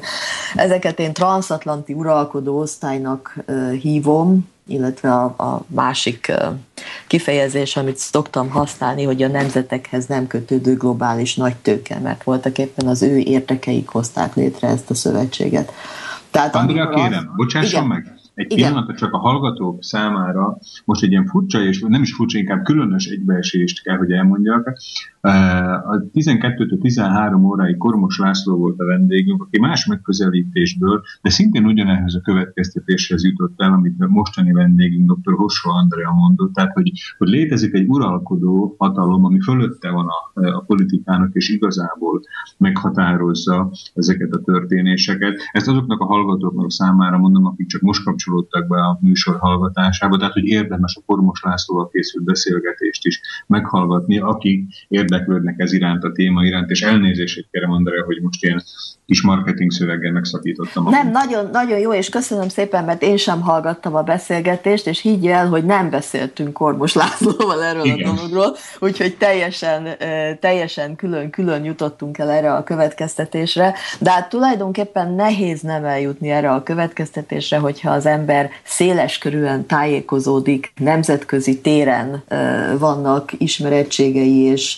forrásai, és több nyelven olvassa a világot, akkor egész egyszerűen nem lehet eljutni, nem eljutni ehhez a következtetéshez. Tehát nagyon örülök, hogy, hogy a, az előttem szóló Kormos úr is erre a következtetésre jutott. Tehát ön kérdezte, hogy ezek a bürokraták Brüsszelben, hát hogy ők mit gondolnak igazából, annak olyan nagyon nagy jelentősége nincsen. Persze ők nyilatkoznak, tehát az állampolgárok mindenütt azt látják, hogy megszólal egy Juncker a a referendum másnapján, a népszavazás másnapján, és mit mond, hogy Angliának a legkeményebb feltétel, bocsánat, Nagy-Britanniának a legkeményebb feltételekkel kell majd szembenéznie, és szó sem lehet arról, hogy a közös piac tagja maradjon, és ezt meg azt kell csinálnia, és tulajdonképpen dádá majd ez a rosszul viselkedő gyerek meglátja, hogy mit kap. Aztán néhány nappal később már Merkel kabinetjétől jött néhány hír, hogy tulajdonképpen jó lenne Junckertől megszabadulni, mert ő személyesen felel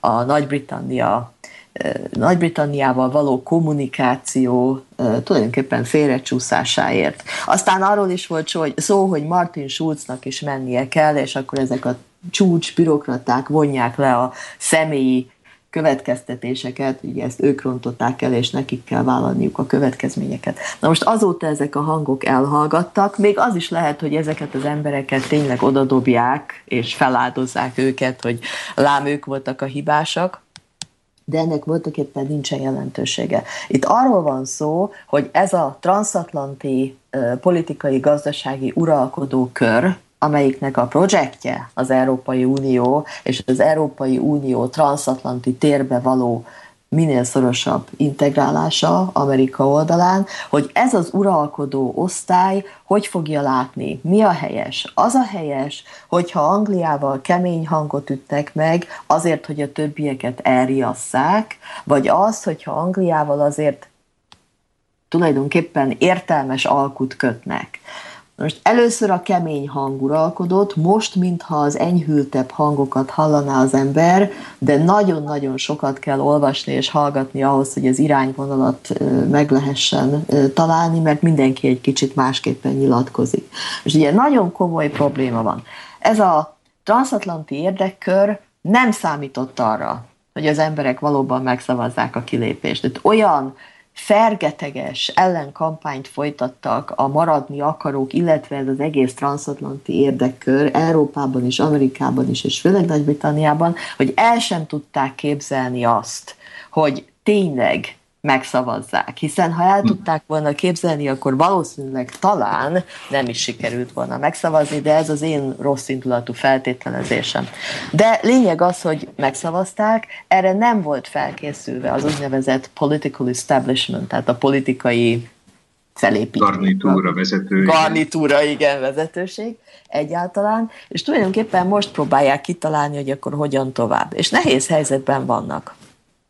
Azért, mert Nagy-Britannia azért nagy hatalom. Tehát Nagy-Britannia nem egy Görögország, szegények, Igen. akiket szinte leradíroztak a térképről ezekkel a csodálatos Európai Uniós szabályokkal, amiket valahol meghoz ez a néhány háttérben működő politikus és gazdasági ember, főleg gazdasági ember. Ugye a görögök vannak, ahányan vannak, a szélén vannak, igazából sosem voltak felkészülve arra, hogy csatlakozzanak az EU-hoz gazdaságilag, mint ahogy mi sem egyébként egyébként itt a régióban, és letörölték őket a térképről. És nem valamelyik kellemetlenkedő közép-európai államocska, ugye, akik, akit amúgy sem kell figyelembe venni, és akire könnyű elmondani, hogy tudatlanok, meg buták, meg a periférián vannak, meg a szegények ilyenek, olyanok, hanem ez azért a, az európai nagyhatalmak egyike, NATO-nak oszlopos tagja, a nukleáris hatalom, a világ ötödik legnagyobb gazdasága a GDP szempontból. Tehát tehát azért nehéz őket olyan formában leírni, mint ahogy egy kisebb és számukra jelentéktelenebb országot és Nagy-Britannia nagyon komoly nemzetközi kapcsolatokkal rendelkezett mindig, hát Nagy-Britannia hatalmas kereskedő hatalom volt mindig 8. Henrik óta, aki felépítette a, a, a brit hajóhadat, hogy az ő kereskedelmi tevékenységüket támogassa katonailag, igaz? Tehát nekik hagyományuk van, nekik nagy gyarmatbirodalmuk volt, akik természetes kereskedelmi partnerei. Az amerikaiak azért nem kívánnak um, nem kívánnak elszakadni Nagy-Britanniától, hiszen a történelmi okoknál fogva Nagy-Britannia az ő bástyájuk. Európában. Természetes, ott van egy ilyen lelki közösség azért Amerika és Anglia között. Lelki, nyelvi, történelmi, és hát tulajdonképpen kulturális. ez a kulturális, és ez a nagy, még akkor is, ha mind a két hatalom hihetetlen módon felhígult etnikai szempontból és kulturális szempontból, akkor is ez a, ez a kapocs, ez azért ott van. És Nagy-Britannia, amelyik igazából sosem volt um, olyan elkötelezett tagja az Európai Uniónak, mint a németek vagy a franciák, hanem mindig egy kicsit ott különállóan és a, a két világ között lebegve intézte a maga ügyeit, és nem volt hajlandó belépni az Európa, ők nagyon-nagyon komoly bástyái az amerikai érdekeknek, és már, már jelezték is az amerikaiak, hogy természetesen tovább tárgyalnak Nagy-Britanniával a kereskedelmi egyezményekről, erről, arról, amarról, tehát szó sincs arról a Juncker féle keménykedésről, amit itt a, az elején mutatni akartak. Most Anglia nem fog rosszul kikerülni ebből a dologból, valami nagyon-nagyon nagyon nagy politikai baklövést kellene elkövetniük, főleg otthon, ahhoz, hogy valóban hosszú távon kárát lássák ennek az egésznek. Hogy ez a, a transatlanti gazdasági, politikai uralkodó réteg hogy fogja végül is látni az, az érdekeit, és, és ez fogja meghatározni a tárgyalások menetét. Ez most még nehéz eldönteni. Nekem az a gyanúm, hogy megengedők lesznek, pontosan azért, mert mert nem akarnak lemondani Nagy-Britanniáról, és mert nem szabad nekik azt mutatni, hogy na hát, jól megbüntettük a briteket, és mégis milyen jól megvannak, és jól érzik magukat az EU kebelén kívül. Ugye ma nyilatkozott a nagyon jót nevettem rajta, ma nyilatkozott Osborne, az angol pénzügyminiszter, és azt mondta, hogy kérem, mi nem a világot hagytuk itt, hanem csak az EU-t és ez körülbelül, ez körülbelül összefoglalja az egésznek a lényegét. Tehát ezek a kommentárok, amiket hallunk nyugatról is, és a mi országainkban is, itt a térségben hallunk minden nap, hogy most aztán megállt a világ, és az EU-n kívül nincsen élet, ezek, ezek ilyen propagandisztikus dolgok. Persze, hogy van élet, mint ahogy a nagy Szovjetunió által összetartott birodalom is összeomlott egyszer, az EU is összefog azért, mert nem valóban közös érdekeken alapuló szövetségről volt szó, hanem egy erővel összetartott, tulajdonképpen birodalom építő hatalmi formációról, amelyik nagyon sok országnak az érdekét nem vette figyelembe, alkotó országnak. Értem, tehát hogyha nincs egy közös összetartó érdek, ugye akkor nehéz föntartani magát a szövetséget is. Így van, így van. Ugye tulajdonképpen ezt az egészet ebben a formájában nem a, nem a, a közös érdek tartja fenn, hanem az országokban mindenütt jelenlévő gazdasági politikai uralkodó réteg, amelyik pontosan azért van ott, mert ennek a transatlanti uralkodó rétegnek az érdekei szerint uralkodik a saját országán. És ez, ez nyugaton is így van, nem csak a mi régiónkban. Andrea, kérem, mai vendégünk dr. Hossó Andrea.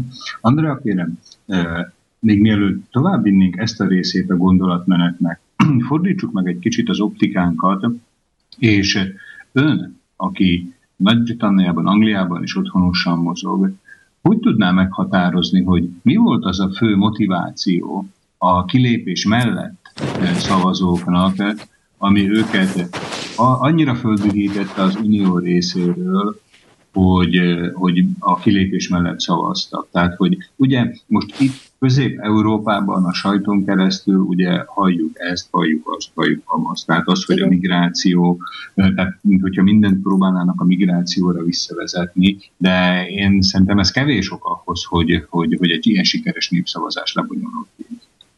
Ez teljesen, teljesen így van, és nagyon örülök, hogy ön is így látja és mondja, mert főleg a mi térségünkben egyértelműen a közép-európai munkavállalók beáramlására próbálják tolni a felelősséget, hogy a britek azért szavaztak a kilépés mellett, mert túl sokan mentek oda, és, és ez az, ami, ami eldöntötte az egészet. Most nagyon érdekes, mert tulajdonképpen a, a brit sajtó is nagyon sokat foglalkozik, és a közép-európai munkavállalókat tulajdonképpen nagyon igazságtalanul és képmutató módon állítja be, mint, mint, akik, mint akiknek a tömeges megjelenése felháborította a brit őslakosokat, akik persze tudatlanok és képtelenek belátni, hogy a bevándorlás az milyen jó a gazdaságnak.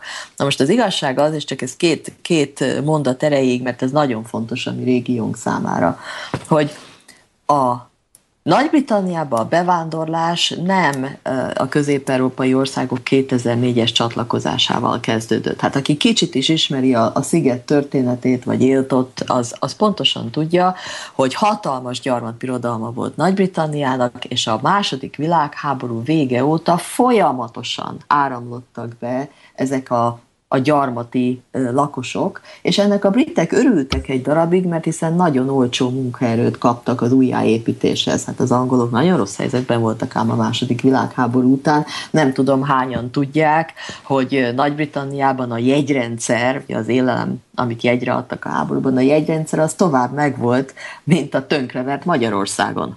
Úgyhogy, Értem, ezt nem tudtam például. Igen, de ez így van, és nagyon nagy nyomor volt ám ott a háború után mindegy, nekik jól jött ez az olcsó munkaerő, és aztán ez a, ez a bevándorlás ez egyre erősödött. Aztán a nyugat-európai országokból is rengetegen jöttek be, ugye a, a közös piac, és aztán az Európai Unió égisze alatt, és a közép-európai munkavállalók csak 2004-től mehettek Nagy-Britanniába, és erről statisztikák vannak, angol kutatóintézetek és egyetemek által összeállított statisztikák, illetve az angol statisztikai hivatal, amelyik kimutatja, hogy a külföldi születésű munkavállalók legnagyobb csoportja az az Európai Unión kívüli harmadik világbeli munkavállalók, utána jön a nyugat-európai munkavállalók csoportja, és csak a harmadik, igen jelentéktelen kis százalék a közép-európai munkavállalóké.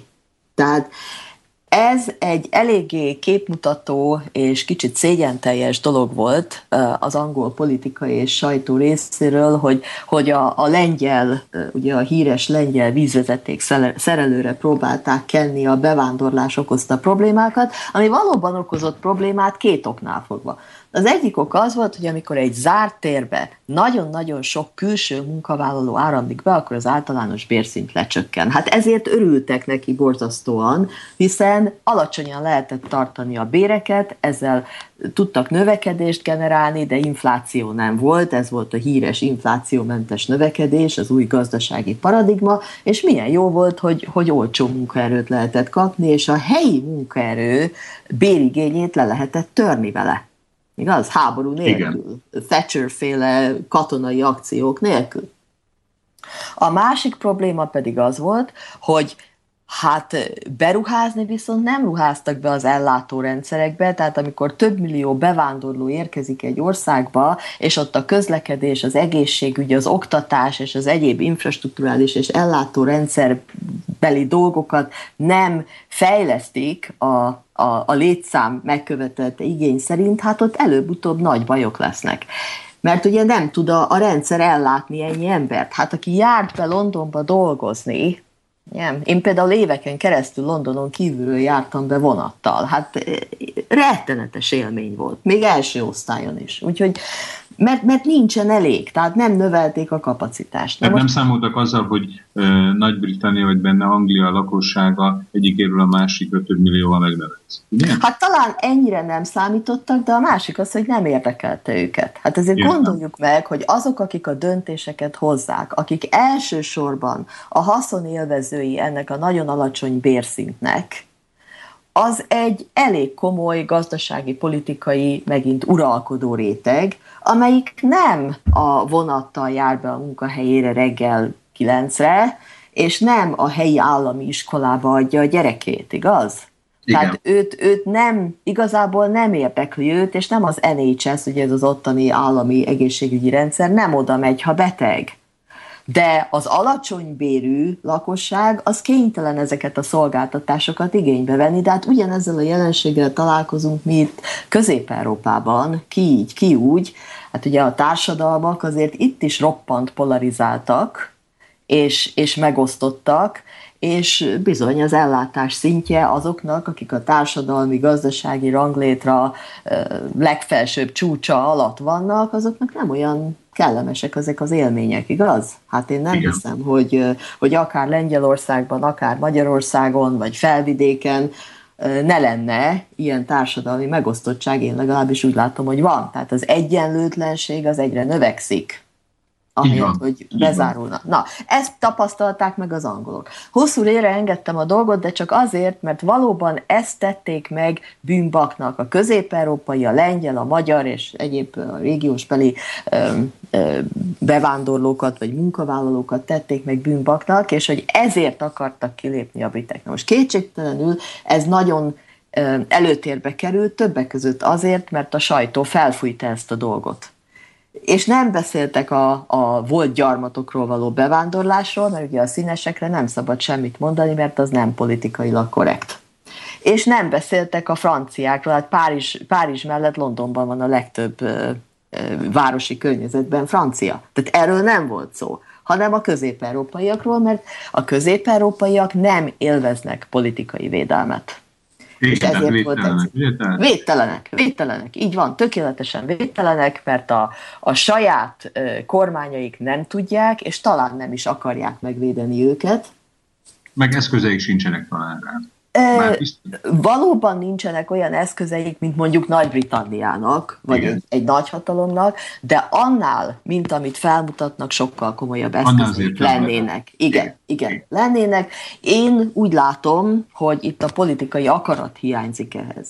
De visszatérve a, a britekhez, az igazi ok nem ez volt persze, hanem az igazi ok az volt, hogy a, a brüsszeli egyre komolyabb, egyre erőszakosabb, egyre um, idegesítőbb, um, kényszerű integrációs nyomás, ez túl sok volt a briteknek. Az embereknek is, a maguk munkaterületén, vagy a magu, az életüknek a saját pászmájában, amit tapasztaltak, de a politikai osztálynak is, mert ugye a britek azért igazából, ezt már említettem az elején, soha nem voltak olyan elszánt, elkötelezettjei az Európai Uniónak, mint a németek és a franciák, akiknek a projektje ez az egész.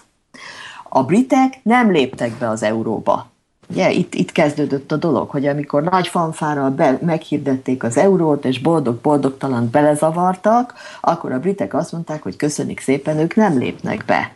És ezen túl, és egyébként ez hagyj jegyezem meg zárójelben, ugye 99-ben attól volt hangos a sajtó, ugyanezek a szakértők, ugyanezek a politikusok, ugyanezek a megmondó emberek, a kutatóintézetek, az egyetemek, mindenki elmondta, hogy ha nem lép be az euróba, akkor Nagy-Britannia el fogja veszteni a, a gazdasági előnyét, akkor el fog menni a City, a bankok, a pénzintézetek Londonból, mert hiszen az euró övezethez akarnak majd csatlakozni, miért maradnának járnak Londonban. Ugyanezeket a dolgokat elmondták, és pár évvel később mindenki hálát adott az Úristennek, hogy Nagy-Britannia nem csatlakozott az euróhoz, és köszönjük szépen, még mindig ők a világ pénzügyi központja. Tehát ezeket azért történelmi távlatban kell nézni, ezeket a nagy előrejelzéseket.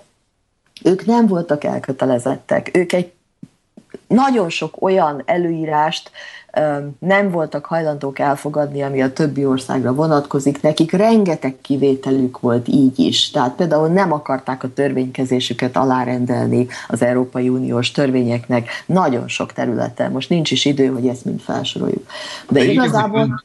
Igen, igen, igen? mondani? Igen, mondja, mondja csak. Tehát ahogy önt hallgatom, talán az a kép rajzolódik ki dr. Hossó András szavai alapján bennem, hogy tehát, mint hogyha megelégelték volna a britek ezt a állandó, ha nem is packázás, de ezt az állandó direktív hozzáállását Brüsszelnek, hogy talán mindenféle előkészítés nélkül adnak ki olyan rendeleteket, elvárásokat, tanácsokat, hogy megvizsgálnák esetleg a helyi sajátosságokat. Ugye ön említette itt a törvényhozást, tehát ugye Angliának van egy több száz éves hagyományokkal rendelkező törvényhozása. Hogyne, És ezt hogyne. alárendelni egy frissen, frissen létrehozott brüsszeli központnak, ez azért talán még a nagyfánál is még nagyobb fába vágta a fejszét az, aki ezt megpróbálta.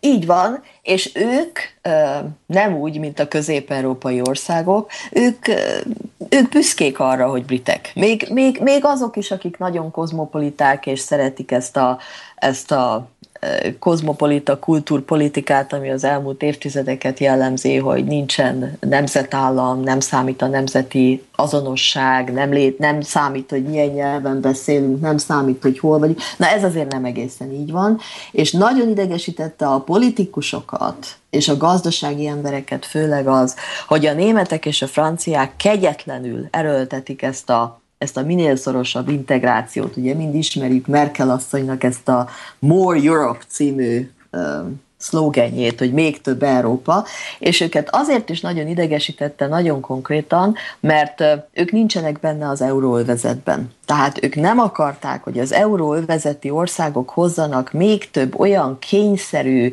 törvényt, rendelkezést, szabályt, ami ő rájuk is vonatkozna, vagy szeretnék az, ezek a franciák és németek, hogyha vonatkozna, de ők nincsenek benne az euróban, és nem is akarnak belépni az euróba. Ezt ők többször ki is jelentették, hogy a következő száz évben nem fognak belépni az euróba. Tehát ez idegesítette őket, annál is inkább, mert a pénzügyi törvénykezés is olyan irányba kezdett elmenni az Európai Unióban, ami az ő saját nagyon komoly pénzügyi hatalmi érdekeiket veszélyeztette. És az embereknek, tehát az utca emberének, aki nincs benne a törvényhozásban és ezekben a, a rendeletekben és a nagy európai um, projektben, őket is zavarták azok a szabályok, amik beleavatkoztak az életükbe a maguk területén. És egyszer csak elég volt. Egyszer csak elég volt. És megvolt bennük az az önbizalom és az a büszkeség, amivel azt mondták, hogy elég, elég.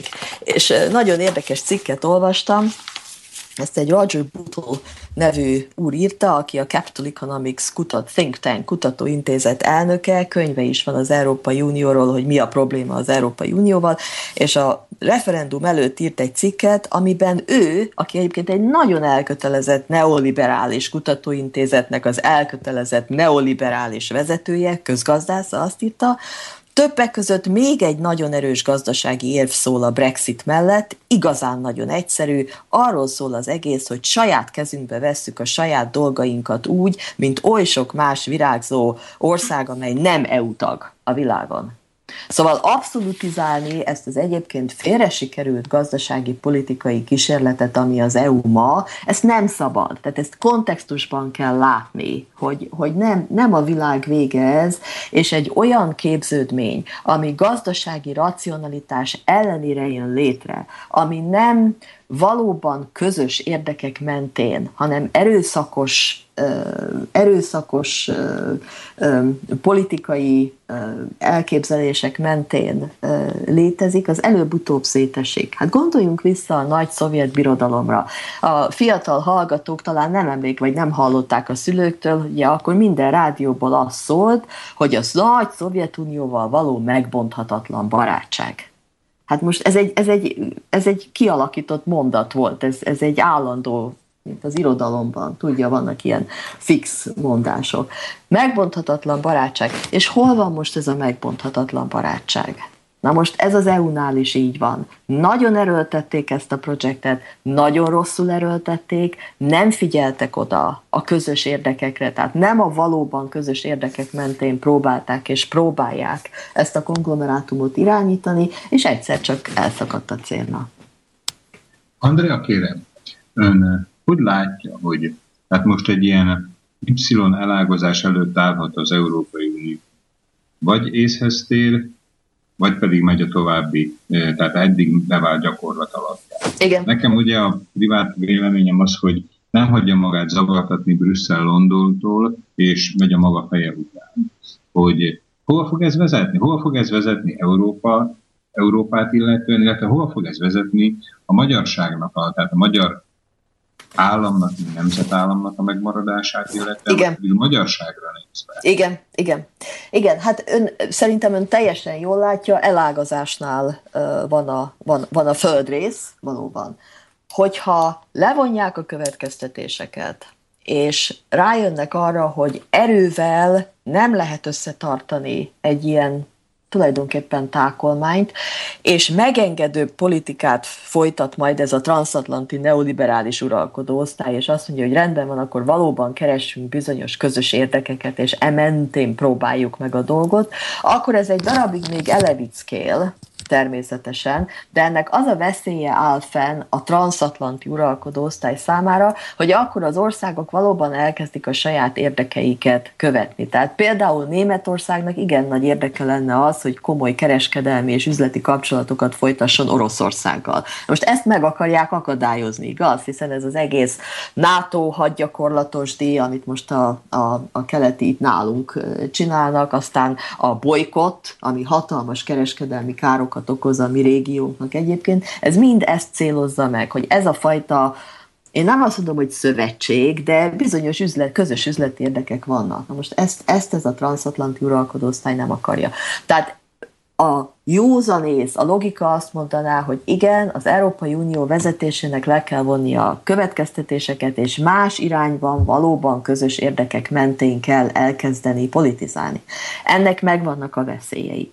A másik, a másik véglet, amit, amit ugye Juncker képviselt ezen az ő első megszólalásában, hogy jól megmutatjuk az angoloknak, ez azt eredményezi szerintem, hogy nagyon-nagyon gyorsan felbomlik az egész.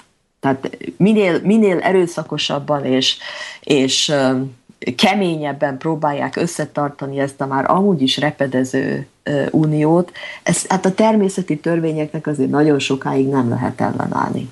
Aztán van egy harmadik lehetőség, és ugye ez a nagy fegyveres készülés, készülődés, ez, ez nem néz ki jól. Ugye nagy politikai, gazdasági válságok, és most is gazdasági válság van, nehogy azt higgyük, hogy, hogy nincsen, megoldására rendszeresen robbantottak ki háborúkat. Én ezzel senkit nem akarok megrémiszteni, és ez nem is jóslat a részemről, de hát ha a történelem folyamát megnézzük, akkor majdnem mindig így volt. Tehát el tud képzelni, ha nem is gyakorlatban, de teoretikusan egy erőszakos kilecsengését is ennek a dolognak. Valamilyen módon, valamilyen módon igen, ugye nem véletlenül küldtek NATO csapatokat Lengyelországba, Magyarországra, nem tudom felvidéken vannak-e őszintén szóval mindegy, ez nem véletlenül történik. Én nem azt mondom, hogy most háború fog kirobbanni, de a lehetőségét sem zárnám ki. Na most ön rákérdezett a magyar nemzetállamra és a magyarságra. Hát ugye nyilvánvaló módon minket valamennyiünket behajtottak ebbe az EU-ba. Ez az EU igazából csak a németeknek volt jó egészen mostanáig, nekünk közép-európaiaknak pedig nagyon nem volt jó azok miatt, az okok miatt, amiket az elején részletesen elmondtam. Most nyilvánvalóan egy lehetőséget kaptunk uh, itt a térségben, és azon belül a magyarság, hogy megpróbáljuk megtenni azt, amit nem tettünk meg 90-ben, és amit évszázadok óta nem tettünk meg, megpróbáljunk a saját lábunkra állni. Ez rettenetesen fontos, megmondom miért. Azért, mert az a nép, amelyik állandóan alárendeli magát külföldi érdekeknek, és állandóan olyan uralkodó osztályt ö, visel el maga fölött, amelyik hajlandó kiszolgáltatni külföldi érdekeknek, az a nép, az soha nem lesz sem gazdag, sem erős, sem megállapodott, sem polgári, most mindenki képzelje oda a kedvenc jelzőjét. Tehát ebből a gyarmati szerepből, amiben kényszerűen a Szovjetunió alatt, kényszerűen a németek alatt, Magyarország kényszerűen az osztrákok alatt, és mehetnénk vissza, és most egy bizonyos politikai uralkodó osztály miatt 90 óta kényszerűen, meg nem kényszerűen elfogadott, ez nem, ez nem vezet sehova. Ez nem úgy gondolja, Andrea, hogy most ez a Brexit utáni átmeneti időszak esetleg lehetőséget adna Közép-Európa országainak, Magyarországnak, hogy jobb pozícióba hozza magát? Feltétlenül. Feltétlenül ez egy újabb, olyan történelmi lehetőség, mint ami 90 volt. 90-ben a történelmi lehetőséget tökéletesen elmulasztottuk, mint magyarság, mint Magyarország, mint Közép-Európa, és most egy újabb lehetőségünk van. De ehhez borzasztó fontos lenne, hogy az emberek, és itt most nem az uralkodó osztályra gondolok, hanem mindenki, emberek, állampolgárok, magyarok, valamennyien vegyük észre, hogy mi történik. Tehát nem, nem kell mindig a, a sajtóból ö, olvasott nagy címszalagos híreket elhinni, hanem magunk gondoljuk végig, hogy mi történik, és akkor meglátjuk az összefüggéseket. És nagyon fontos, hogy a civil társadalom vegye észre ennek az igazságát. Megmondom miért. Azért, mert nyilvánvalóan az uralkodó osztályok, akik 25 éve beléptek ebbe, vagy be akartak lépni, 2004-ben beléptettek minket, és azóta is haszonélvezői ennek a szerkezetnek, azok nem fognak lépni, vagy legalábbis nem valószínű. Tehát az embereknek kell, a civil társadalomnak kell észrevenni, hogy ezeknek az országoknak és a magyarságnak azon belül mi az érdeke, és civil szerveződéssel megerősödni és kikövetelni, kikényszeríteni azt az utat, amin a magyarságnak járnia kell ahhoz, hogy megmaradjon, és végre felálljon és a növekedés útjára lépjen, de ez vonatkozik a térség minden országára. Andrea, kérem lassan műsoridőnk végéhez érünk. Azt Igen. azért még mindenképpen meg szeretném kérdezni, hogy látja ön ennek valamiféle jelét az elmúlt mondjuk úgy fél hónapban, három egyet hónapban, hogy a politikai elitek, a politikai garnitúrák, akár Magyarországon, akár Közép-Európában valamiféle ugrásra kész helyzetben lennének, hogy most gyorsan kihasználják ezt a helyzetet. Tehát nekem, megint csak a saját véleményemre hagyatkozok, én nekem úgy tűnik, mintha a fülük botját sem mondítanák. Igen, egyetértek önnel sajnos, sőt, sőt, hát bizonyos megnyilvánulások azok egészen megdöbbentőek az események tükrében.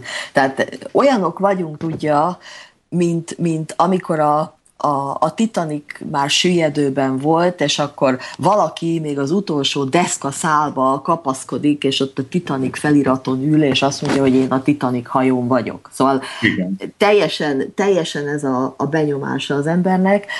Egyetlen területen látszik így valamiféle összefogás és, és értelmes elmozdulás, hogy ugye az erőszakos betelepítés ellen felléptek a visegrádi négyek együtt és ez nagyon-nagyon jó dolog volt, és, és az, hogy, hogy nem hajlandók a kvótát elfogadni, ez is nagyon jó dolog. Mondjuk az Európai Bírósághoz nem kellett volna fordulni, mert ezzel elismerték ezek az országok az Európai Bíróság kompetenciáját abban, hogy ezt eldöntse.